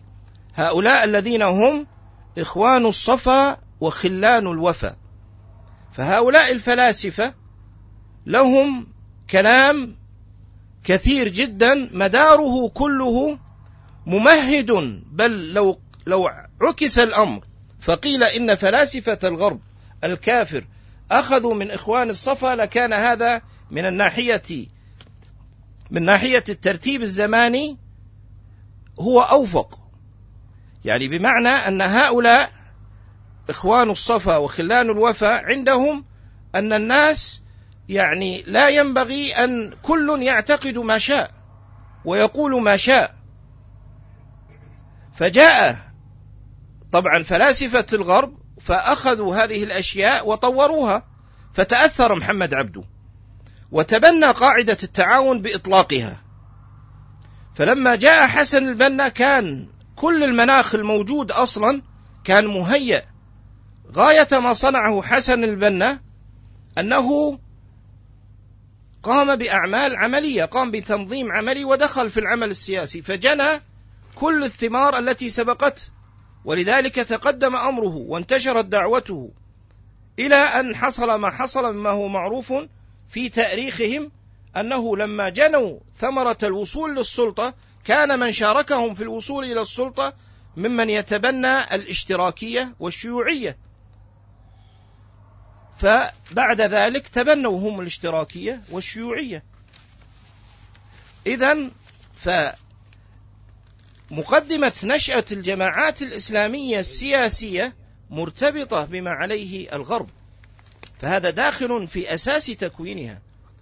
فكونهم الآن في النهاية يعودون إلى ما ابتدأوا منه فهذا أمر ليس بمستغرب. والذي يريد أن يفهم هذه الجماعات والحركات على حقيقتها فلا يأخذ حقبة زمانية معينة ويركز عليها بالدراسة فقط أو يأخذ بعض أعيانها ويدرسهم. فإن هذا لن يعطي الصورة الحقيقية الكاملة لما عليه هذه الجماعات. فإن قاعدة التعاون هذه نتعاون فيما اتفقنا فيه ويعذر بعضنا بعضا فيما اختلفنا فيه. ما هو الحد فيما نتعاون وفيما نختلف الديمقراطية ونحوها؟ قائمة على هذه الفكرة أصلا.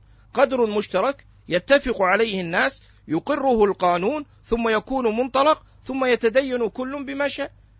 هذا أصل يعني أصل مثل هذه المذاهب كلها. فهذه القاعدة تحتمل هذا المعنى بإطلاقها. ولذلك إذا احتاجوا إلى توسيع دائرة دلالتها وسعوها. وإذا أرادوا تضييقها ضيقوها.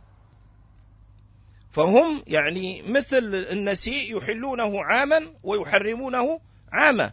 فهم يصنعون بهذه القاعدة يوسعونها ويضيقونها بحسب مشتهياتهم. أنا أقرأ لكم عبارة واحدة انتقيتها بشيء من العناية توضح لكم الاتفاق بين هذه الأفكار. هذه عبارة لرجل من من يسمى بعلمانيين أو غيرهم. أقرأ لكم العبارة ولك أن تتأمل في معناها. يقول فالحقيقة ملك للناس أجمعين. لن يتفرد بها أحد ولن تكون وقفا على عقيدة أو طائفة. أليس هذا ما يدعو إليه الإخوان المسلمون؟ أليسوا يعذرون كل أنواع الفرق والضلالات؟ فالمقصود أن الصلة وثيقة بين هذه الجماعات وهذه الأفكار في أصل نشأتها. فكونها اليوم ترجع إلى ذلك وتصرح به فهذا ليس غريب على هذه الجماعات يعني المحدثة التي نشأت يعني في مثل سريان هذه الأفكار وانتشارها. والله أعلم.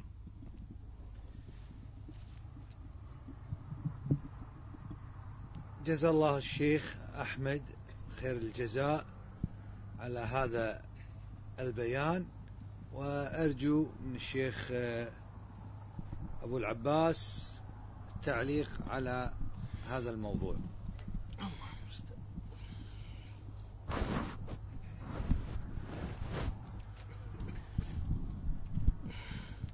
الحمد لله رب العالمين. أما بعد فأحب أولا أن أذكر أمورا مختصرة ثم أدلف أيضا أدخل باختصار فيما أردته إذ قد وردت كلمة أن هذه الأشياء مستوردة. وأحب أن أقول أن هذه المبادئ الأربعة المسمات في عنوان الكلمة لم ترد لكونها مستوردة فقط أي كونها جاءت من الغرب فقط. ومن ما يستحسن هنا أن أنقله قول شيخ الإسلام في هذا العصر عبد العزيز بن عبد الله بن باز رحمه الله كما تجد ذلك في فتاويه في المجلد الثالث صحيفة 58 ومئة.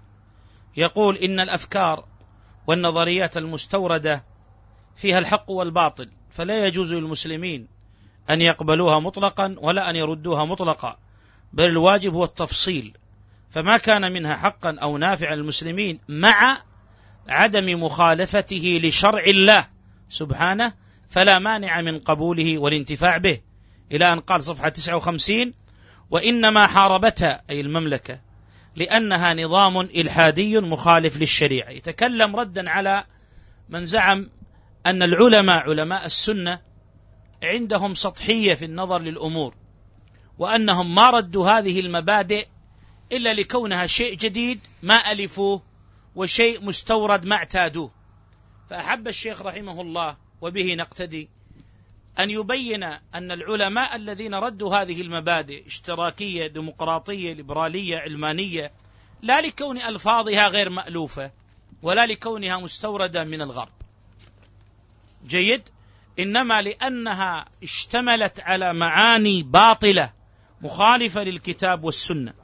ولهذا يقول مثلا الإمام الألباني رحمه الله يوم تكلم عن الديمقراطية وهذا النقل الثاني يقول رحمه الله تعالى معلقا أن شخصا ألف كتابا يقول هو موجود في مكتبتي قبل أربعين عاما. يقول ألف كتابا في سيرة عمر بن الخطاب كتب تحته أول ديمقراطي في التاريخ. أول ديمقراطي في التاريخ. فيقول الشيخ إن كانوا يقصدون بالديمقراطية العدل فإن الإسلام أعز من أن يسمى باسم أجنبي كافر ينطوي تحته الضلال المبين. بل أنا أقول لو كانت الديمقراطية تعني معنى إسلاميا صرفا لا غبار ولا شائبة إليه نحن لا نجيز أن نسمي معنى شرعيا بلفظ كافري أجنبي. فنحن ننكر هذا الاستعمال الذي ظهر في بعض البلاد العربية اليوم من ناحيتين. أولا من ناحية المعنى. لأنه يعني كما قلنا أن الحكم للشعب وهذا كما قلنا كلام باطل فإن الحكم إنما هو لله. ثم من ناحية اللفظ فإن اللفظ غربي أجنبي. لو كان يتضمن معنى صحيحا ما نرى استعماله لأنها رطانة غربية مقيتة. فكيف وهو يتضمن معنى مخالفا للشريعة؟ الأمر الثالث أن هدي سلفنا الصالح رضي الله عنهم أكمل في كل شيء وهم خير الناس في كل شيء. ولهذا يقول شيخ الإسلام ابن تيمية مثلا رحمه الله في المجلد الأول من كتاب الاستقامة صحيفة ثلاث آه واحد وثلاثين وثلاثمائة قال إذ السابقون الأولون والتابعون لهم بإحسان أفضل من المتأخرين في كل شيء في الصلاة وجنسها من الذكر والدعاء وقراءة القرآن واستماع وغير ذلك ومن الجهاد والإمارة وما يتعلق بذلك من أصناف السياسات والعقوبات والمعاملات في إصلاح الأموال وصرفها فإن طريقة السلف أكمل في كل شيء. ومن ذلك قوله في مجموع فتاوي السابع عشر أربعة وأربعين وخمسة وأربعين لما تكلم عن الفلاسفة قال ومن تأمل ما تكلم به الأولون والآخرون في أصول الدين والعلوم الإلهية وأمور المعاد والنبوات والأخلاق والسياسات والعبادات وسائر ما فيه كمال النفوس وصلاحها وسعادتها ونجاتها. لماذا؟ لأن الفلاسفة وكثير من المفكرين الإسلاميين اليوم يرددون هذه العبارة أن الشريعة جاءت لإصلاح الدنيا وأن الأنبياء جاءوا يصلحون دنيا الناس بينما المقصد الأعظم إصلاح آخرة الناس وأديانهم وإصلاح الدنيا تبع. فتجد من المفكرين الإسلاميين من يقول الشريعة مصلحة الشريعة صالحة لدنيا الناس لكل زمان ومكان أي من دنيا الناس. فلا لا يقصدون المعنى الذي جاء به الأنبياء وما خلقت الجن والإنس إلا ليعبدون. وعليه فكل ما أورث صلاحا للناس اتجهوا إليه. ولو لم يكن في شريعة الله ولو كان مخالفا لشريعة الله. هذا رأي الفلاسفة وهذا الذي يمشي عليه المفكرون الإسلاميون. قال شيخ الإسلام وسائر ما فيه كمال النفوس وصلاحها وسعادتها ونجاتها لم يجد عند الأولين والآخرين من أهل النبوات ومن أهل الرأي كالمتفلسفة وغيرهم إلا بعض ما جاء به القرآن. وقال ولهذا لم تحتج الأمة مع رسولها وكتابها إلى نبي آخر وكتاب آخر فضلا عن أن تحتاج إلى شيء لا يستقل بنفسه إلى آخر كلامه، فاذا ثالثا أن منهج سلفنا الصالح أكمل في كل شيء في السياسات والحكم وغيره. أما ما يتعلق بالسؤال المطروح وهو لماذا انتهجت بعض الجماعات الإسلامية هذه المبادئ. فالحقيقة أن الجواب لا يتم إلا بأمور، الأمر الأول أن ليس هذا البعض متبن لكل هذه المبادئ. المبدأ الوحيد الذي يلهجون به كثيرا هو مبدأ الديمقراطية هذا المبدأ لهجوا به قديما ولهجوا به حديثا ومليء بها كتبهم. أما العلمانية والليبرالية فهذا سلاح يضربون به خصومهم في أوقات الانتخابات والنزاعات السياسية والمالية وغير ذلك. وأما الاشتراكية فهم دعوا إليها من حيث اللفظ في مرحلة يوم كانت الاشتراكية تزحف على الوطن العربي. فصنف الغزالي الاشتراكية في الإسلام وصنف المراقب العام للإخوان في سوريا مصطفى السباعي اشتراكية الإسلام وزعموا أن أبا ذر اشتراكي وقال محمد الغزالي لم تطبق الاشتراكية على حذافيرها إلا في عهد عمر الخطاب وقال أحمد شوقيهم والاشتراكيون أنت إمامهم. فدعوا إلى الاشتراكية في تلك المرحلة ونص حسن البنا على ما نص عليه سيد قطب. الاشتراكية اليوم لا ينادون باسم الاشتراكية. ولكن يعبرون عنها بقضية تقسيم وتوزيع الثروات. قاله حسن البنا وسمعنا شيخنا مقبلا رحمه الله يقول سألت الشيخ ابن باز في الحرم عن كلمة حسن البنا وقرأتها عليه أنه يقول يجوز أو يجب على الدولة أن تأخذ الأموال من الأغنياء ولو كانت مصادرها مشروعة ثم تقسمها بالسوية على الفقراء. فقال الشيخ ابن باز هذا كلام باطل حماس للدعوة على جهل حماس للدعوة على جهل. فكل قادة الإخوان المسلمين بدءا بحسن إلى سيد إلى الغزالي إلى خطابات سلمان العودة المتأخرة وأطروحاته وخطاباته كلها قائمة على أساس تقسيم الثروات. حتى قال الغزالي في بعض كتبه إن كل مسلم على وجه الأرض شريك للخليجيين في أموالهم فعليهم أن يوزعوها على جميع المسلمين بالسوية. إذا هم يأخذون باب الأموال فيما يتعلق بالاشتراكية ويأخذون الديمقراطية فيما يتعلق بالحكم وليسوا سواء. فمنهم من يعتقد أن الديمقراطية هي العدل وهي الشورى وهي الإسلام ويتبنى ذلك. وهذا جاهل جهل بسيط أو جاهل الجهل المركب. نسأل الله العافية والسلامة. فعندهم الديمقراطية هي الشورى والشورى هي الديمقراطية. ومنهم من يقول لا الديمقراطية مبدأ غربي ولكن لا يخالف الإسلام فنعمل به لأنه وسيلة توسيع دائرة المشاورة. بدل ما تكون دائرة المشاورة في فئة مخصوصة من أهل الحل والعقد تكون في عموم الناس. ومنهم من سلكها وسلك مبادئها وأصولها لأن الديمقراطية معيارها الأساسي القلة والكثرة ووسائلها كما تعرفون أو طرائقها انتخابات إضرابات اعتصامات مسيرات. ودعواها العدالة والحرية العدالة والحرية والمساواة قائمة على هذه الثلاث المبادئ، لهذا جل هذه الحركات إنما تتبنى الآن لفظة الديمقراطية ومبدأ الديمقراطية، العلمانية والليبرالية تضرب بها خصومها المخالفين لها، الاشتراكية تقررها من حيث المعنى، إذا القسم الثالث منهم من يقول نحن لم ننهجها أي الديمقراطية إلا لأنها وسيلة. أنتم تعلمون أن هذه الجماعات كما سمان بعض الأشياخ هم طلاب السلطة طلاب الكرسي السلطة وعشاق الكراسي. طلاب السلطة وعشاق الكراسي فكل ما يمكن يمكنهم من الوصول بأسرع وقت أو بأقل خسائر إلى السلطة واتخاذ القرار السياسي سلكوه ومن ذلك الديمقراطية. ومن أعجب الأمور أن يسأل أحد هؤلاء اللي يدعون السنة والسلفية كما تجد ذلك في أجوبة مثلا مصطفى العدوي عبر قرات الناس. فيقال له ما عذر حزب النور السلفي؟ سلفية زور وبهتان. لما ينهج نهج العلمانية ويسمح بدخول العلمانيين في أعضائه ودخول غيره من واليهود والنصارى أو النصارى في أعضائه أين هذا من السلفية؟ فقال قد, قد اعتذر إليكم إخوانكم وبينوا عذرهم أن هذا للضرورة والضرورة لها أحكامها. فإذا أصبح الأخذ بها إما للضرورة للوصول للسلطة وإما اعتقاد أنها موافقة للشورى والإسلام وإما اعتقاد أنها مبدأ وإن لم يكن هو الشورى بعينه لكن مبدأ يحقق مطالب الناس والشريعة جاءت لإصلاح دنيا الناس وصلاح الناس اليوم ودنياهم بالديمقراطية. فأخذوها من هذه الزوايا المختلفة الإسلاميون السياسيون اليوم أخذهم بهذه المبادئ مختلف الوجهة ومختلف الهدف ولكن كله تقرير للباطل بصورة الحق والله أعلم.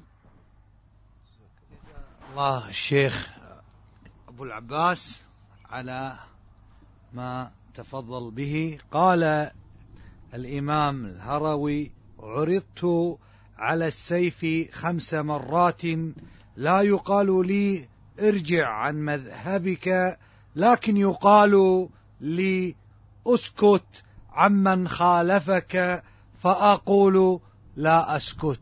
هكذا السني السلفي يتكلم ويبين الحق لإحياء السنن وإماتة البدع. فما ذكر الشيخ أبو العباس؟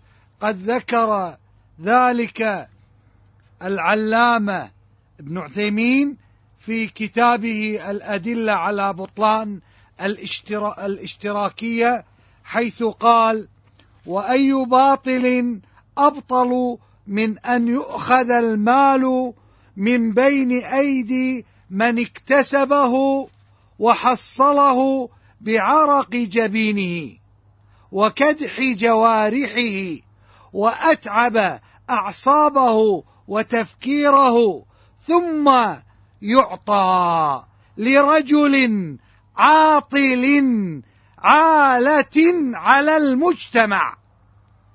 ليس في تحصيله أدنى يد.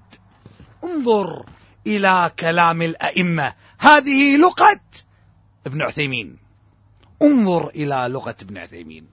لغة عظيمة يكرهها من تشرب أفكار الجماعات السياسية الإسلامية. ومن ارتضى الاشتراكية والديمقراطية. انظر سأعيد العبارة. يقول وأي باطل أبطل من أن يؤخذ المال من بين يدي من اكتسبه وحصله بعرق جبينه. وكدح جوارحه وأتعب أعصابه وتفكيره ثم يعطى لرجل عاطل عالة على المجتمع. ليس له في تحصيله أدنى يد.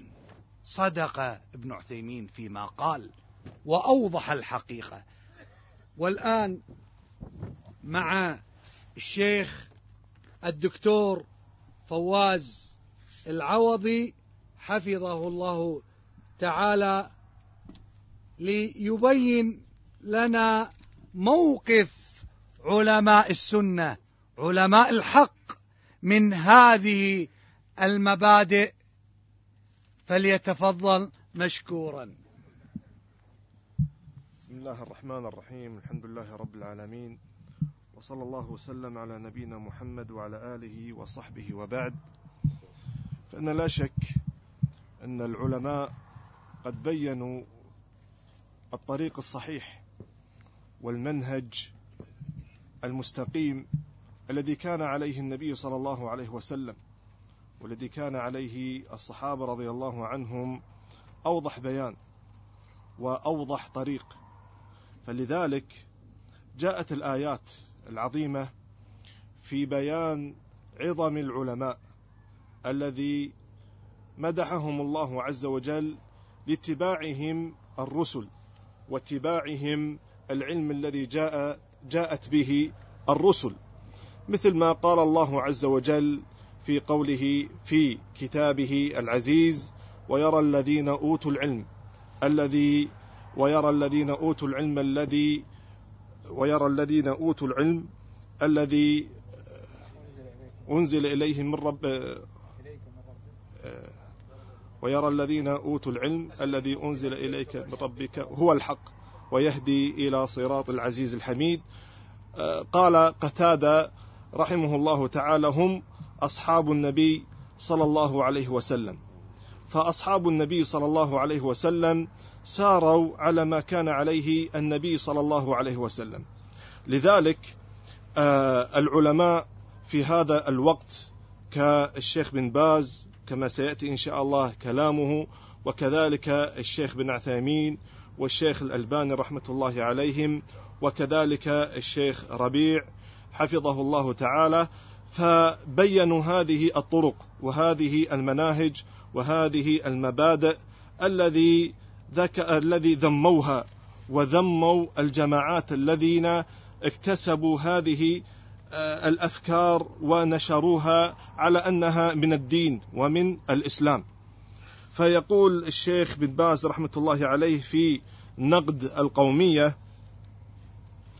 آه، بعد سرده لحديث حذيفة رضي الله عنهما حينما ذكر للنبي صلى الله عليه وسلم إن كنا في جاهلية وشر وقد جاء الله عز وجل بهذا الإسلام فهل بعد هذا الخير من شر؟ إلى أن قال أن حذيفة رضي الله عنه عن النبي صلى الله عليه وسلم دعاة على أبواب جهنم من أجابهم إليها قذفوه فيها.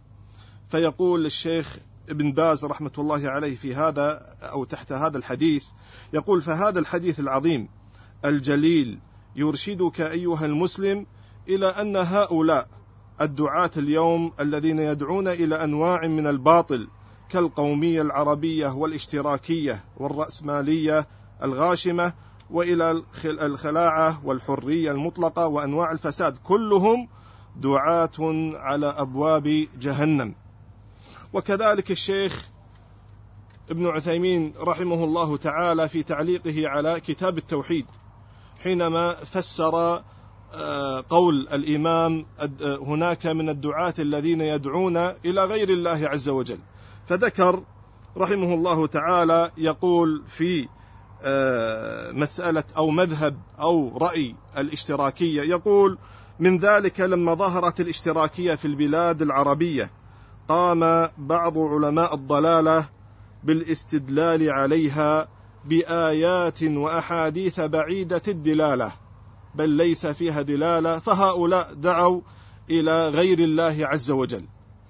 كذلك الشيخ الألباني رحمة الله عليه أنه سئل بسؤال حقيقة مفصل في هذه الدعوات وهذه الأفكار وملخصها أنه سأل هذا السائل عن هذه الديمقراطية وقد اعتبرها كثير من الجماعات الإسلامية حلا لما يسمى بالحكم الفردي. وذكر هذا السائل هل ترون الاستفادة من النواحي الإيجابية للديمقراطية للوصول إلى مناصب لخدمة الإسلام أو حتى لحماية الجماعة الإسلامية على الأقل؟ فقال الشيخ رحمه الله تعالى لا نرى شيئا من ذلك إطلاقا ولسنا مع كل هذه الجماعات وهذا باختصار الجواب. وأجاب الشيخ بنفس هذه الفتوى قال الإسلام أعز من أن يسمى باسم باسم أجنبي كافر ينطوي تحت تحته الضلال المبين وهي الديمقراطية. وكذلك يقول من هنا نحن ننكر على بعض الجماعات الإسلامية التي ترفع عقيرتها بالدعوة إلى الديمقراطية ولو أنهم يزينونها بكلمة إسلامية فيقولون ديمقراطية إسلامية لقد ابتلينا في هذا العصر مما حذرنا نبينا صلى الله عليه وسلم من قبل أن نقع في مثل في مثل ما وقعنا فيه حيث قال. صلى الله عليه وسلم لا يكونن لا يكونن في أمتي أقوام يشربون الخمر يسمونه بغير تسميتها. ويقول الشيخ رحمة الله عليه في هذه كذلك في هذه الفتوى يقول وهذا كله قد وقع بين المسلمين من ذلك الاشتراكية الإسلامية قبل الديمقراطية الإسلامية فيه اشتراكية إسلامية وقد ألفت ألفت بعض الكتب في ذلك وحاولوا في بعض هذه الأحكام التي تتضمنها الاشتراكية الكافرة أن يصبغوها بصبغة إسلامية وقع بعضهم في مثل هذا. هذا كلام آه، الشيخ الألباني رحمه الله تعالى. كذلك الشيخ محمد أمان رحمه الله تعالى ذكر في الرسالة التي ألفها أو في شريط أو في لقاء تكلم عن العدالة وقال في في هذه المحاضرة عن الديمقراطية أنه قال الدعوة إلى هذه الديمقراطية من الكتاب المسلمين ووصفها بأنها العدالة هذا من عدم البصيرة هذا من عدم البصيرة.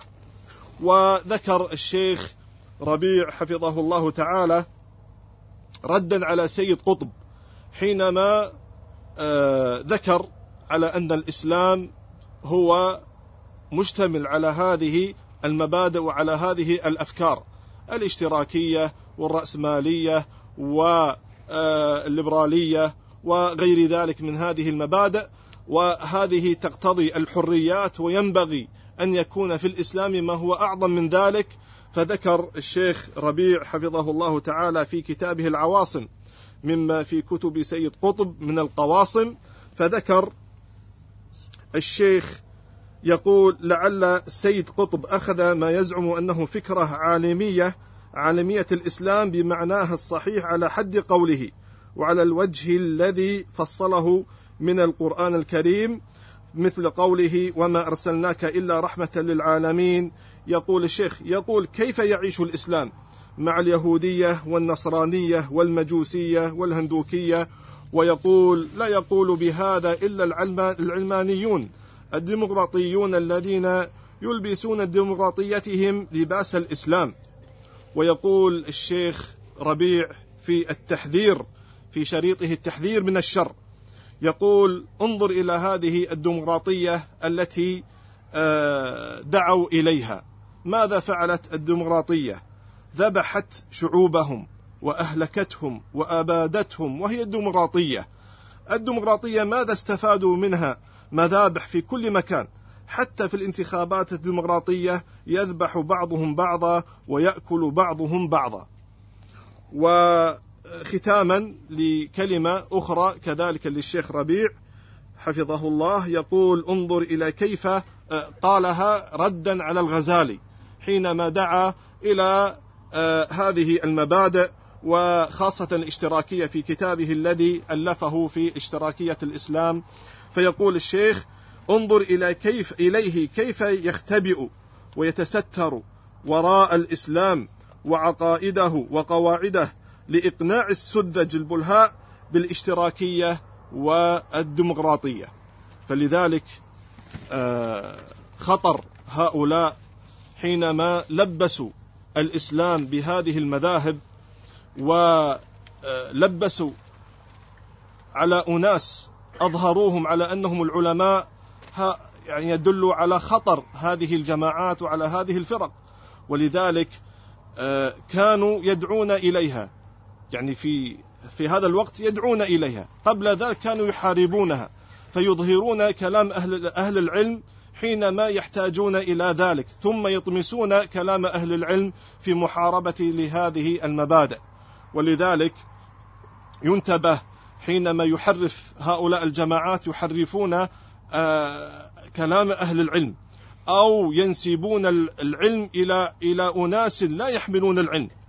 لذلك يقول الإمام مالك رحمة الله عليه يقول ما قلت الآثار في قوم إلا وظهرت الأهواء ولا قلت العلماء في قوم أو لا قل العلماء في قوم إلا وظهر الجفاء من الناس.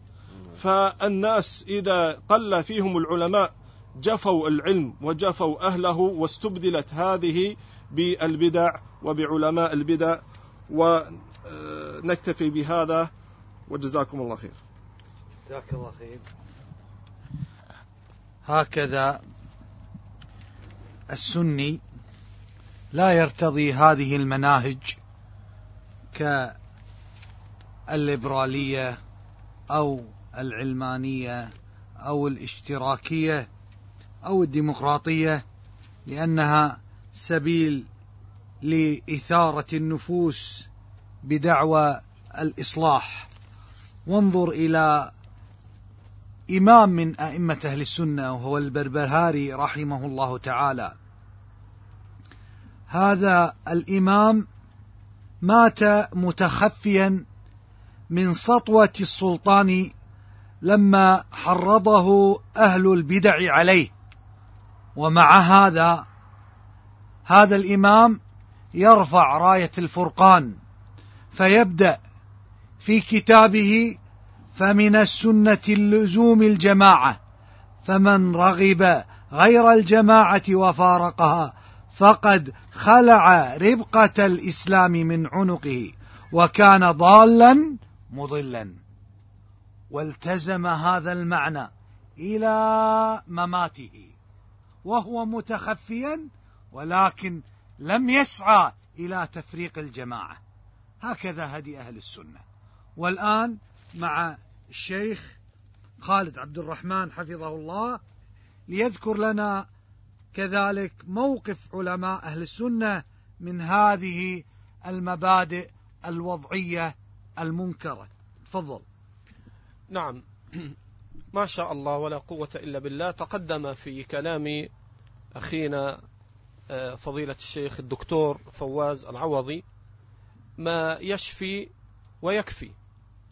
ومن باب الإضافة أيضا أنبه على جهود بعض علمائنا مما لم يذكر في كلام الشيخ فواز. فمن ذلك أنه لما قام المذهب الاشتراكي في العراق وأعلنت آه، من جهة الدولة بعض المبادئ الاشتراكية في ذاك الوقت من زمن طويل فكتب الشيخ ابن باز رحمه الله إلى آه، رئيس الجمهورية ذاك الوقت وكتب إليه كتابا بين فيه أن الاشتراكية مذهب كفري. ثم ضمن الإمام ابن باز رحمه الله ضمن خطابه قال ونحن نضم صوتنا إلى علماء العراق الذين أنكروا هذا النظام الاشتراكي. ثم بين الأدلة على وجه الاختصار وبين نصحه لرئيس الجمهورية في ذاك الوقت في العراق أن المذهب الاشتراكي هو حقيقته مذهب باطل ينافي الإسلام. في رسالة مختصرة وجهها إليه. كذلك لما ظهر المذهب الاشتراكي آه، في وقت العلامة شيخ آه، شيوخ أهل السنة الإمام محمد بن إبراهيم كما في مجموع الفتاوى للإمام محمد للإمام محمد بن إبراهيم وقد سئل هل يجوز نزع الثرواء الثوراء الثروات أو الثروات من أصحاب آه، الغنى وأن توزع على الفقراء وتؤخذ أموال الأغنياء وتوزع على الفقراء وعلى بقية الشعب وهكذا؟ فقال أن هذا هو مذهب باطل وأن هذا ليس من دين الله وأن الشرع إنما بين سبل الاستغناء بأن يجتهد الإنسان في عمله وأن يتقي الله وأن يرجع إلى الله وأن هذا هو من أسباب تحصيل الرزق وهو سبب العمل الصالح وأن يسعى وأن يكد وأن يجتهد ونص على ذلك رحمه الله في مجموع الفتاوى للعلامة محمد بن إبراهيم آل الشيخ رحمة الله عليه. كذلك أيضا مما تقدم في كلام الشيخ فواز عن الشيخ الألباني لكن مما لم يذكر أن الإمام الألباني سئل كما في سلسلة الهدى والنور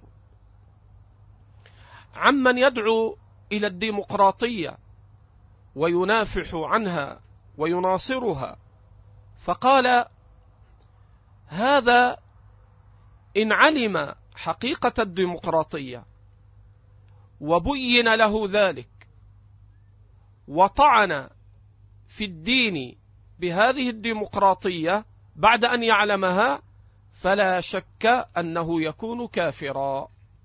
ونص على هذا رحمه الله في سلسلة الهدى والنور وضمنه قال أن يطعن في دين الله. أن يطعن في دين الله.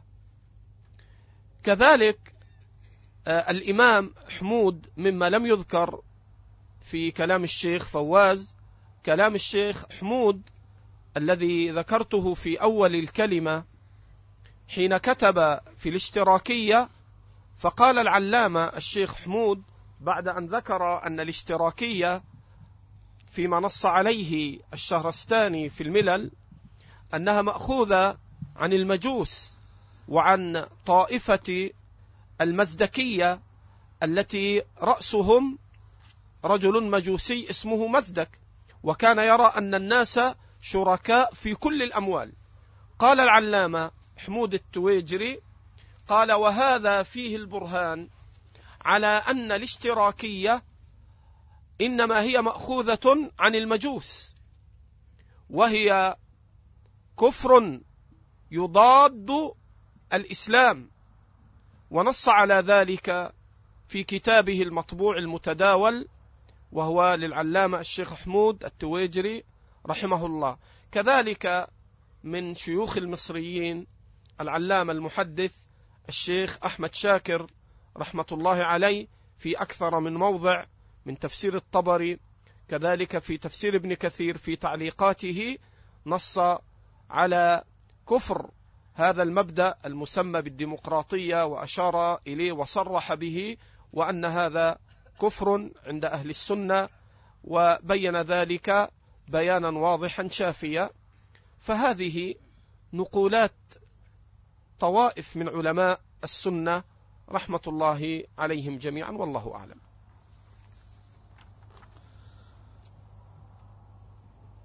نعم.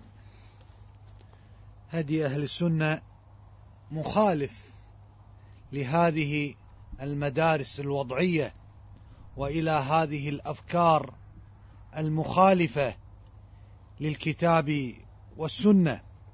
وأذكر أثر يوضح هذا المعنى. عن أبي جمرة قال لما بلغني تحريق البيت أي الكعبة فخرجت إلى مكة واختلفت إلى ابن عباس حتى عرفني واستأنس بي. حبر الأمة استأنس به وعرف آه، أبو جمرة. فسببت الحجاج عند ابن عباس رضي الله عنه وأرضاه فقال لا تكن عونا للشيطان. انظر إلى المدرسة السنية الأثرية ولينظر الذي يستمع إلى أبناء المظاهرات والإعتصامات ودعوى العدالة الاجتماعية وما شابه ذلك. فالبون والفارق كبير بين منهج أهل السنة عن هذه الأنظمة والأفكار الوضعية على اختلاف مشاربها وأفكارها. وأما الآن الكلمة للشيخ الدكتور بازمول حفظه الله. خاتمة. بعد ذلك تكون الأسئلة إن شاء الله، بعد كلمتك راح تكون الأسئلة للجميع. الآن بس كلمة منك بعد ذلك نقف آه، تقريبا عشر دقائق راحة آه، ومن ثم تبدأ الأسئلة. تفضل. بسم الله الرحمن الرحيم. آه، أنا قبل أن أتكلم أحببت أن أنبه على ما استدركه أخونا الشيخ عادل منصور من كلمتي حينما قلت المستوردة ونبه التنبيه اللي نقل عن الشيخ بن باز الله يرحمه وهو تنبيه في محله. ولكن أنا حينما ذكرت المستوردة ذكرتها من باب مصدر هذه المبادئ لا من باب أنها سبب في ردها. لأني قلت أيضا أنها تخالف الإسلام وهي مستوردة. فلذلك يعني لم أقل في كلمتي أن هذه المبادئ مردودة لكونها مستوردة وما ذكره الشيخ عادل من تنبيه فهو في محله. أيضا أريد أن أنبه على قضية أخرى تكملة لما ذكروه المشايخ في الفقرة التي كان عنوانها لماذا أو آه، لماذا ركب هؤلاء أو بعض هؤلاء الجماعات هذه المبادئ. وقد ذكر المشايخ ما فيه الكفاية ولكن أذكر من باب الإتمام سريعا آه، رتبوا هذه المبادئ وتبنوها لأمور. الأمر الأول لإسقاط الحكام. لا سبيل لهم لإسقاط الحكام إلا عن طريق هذه المبادئ الحريات الديمقراطية إلى آخره.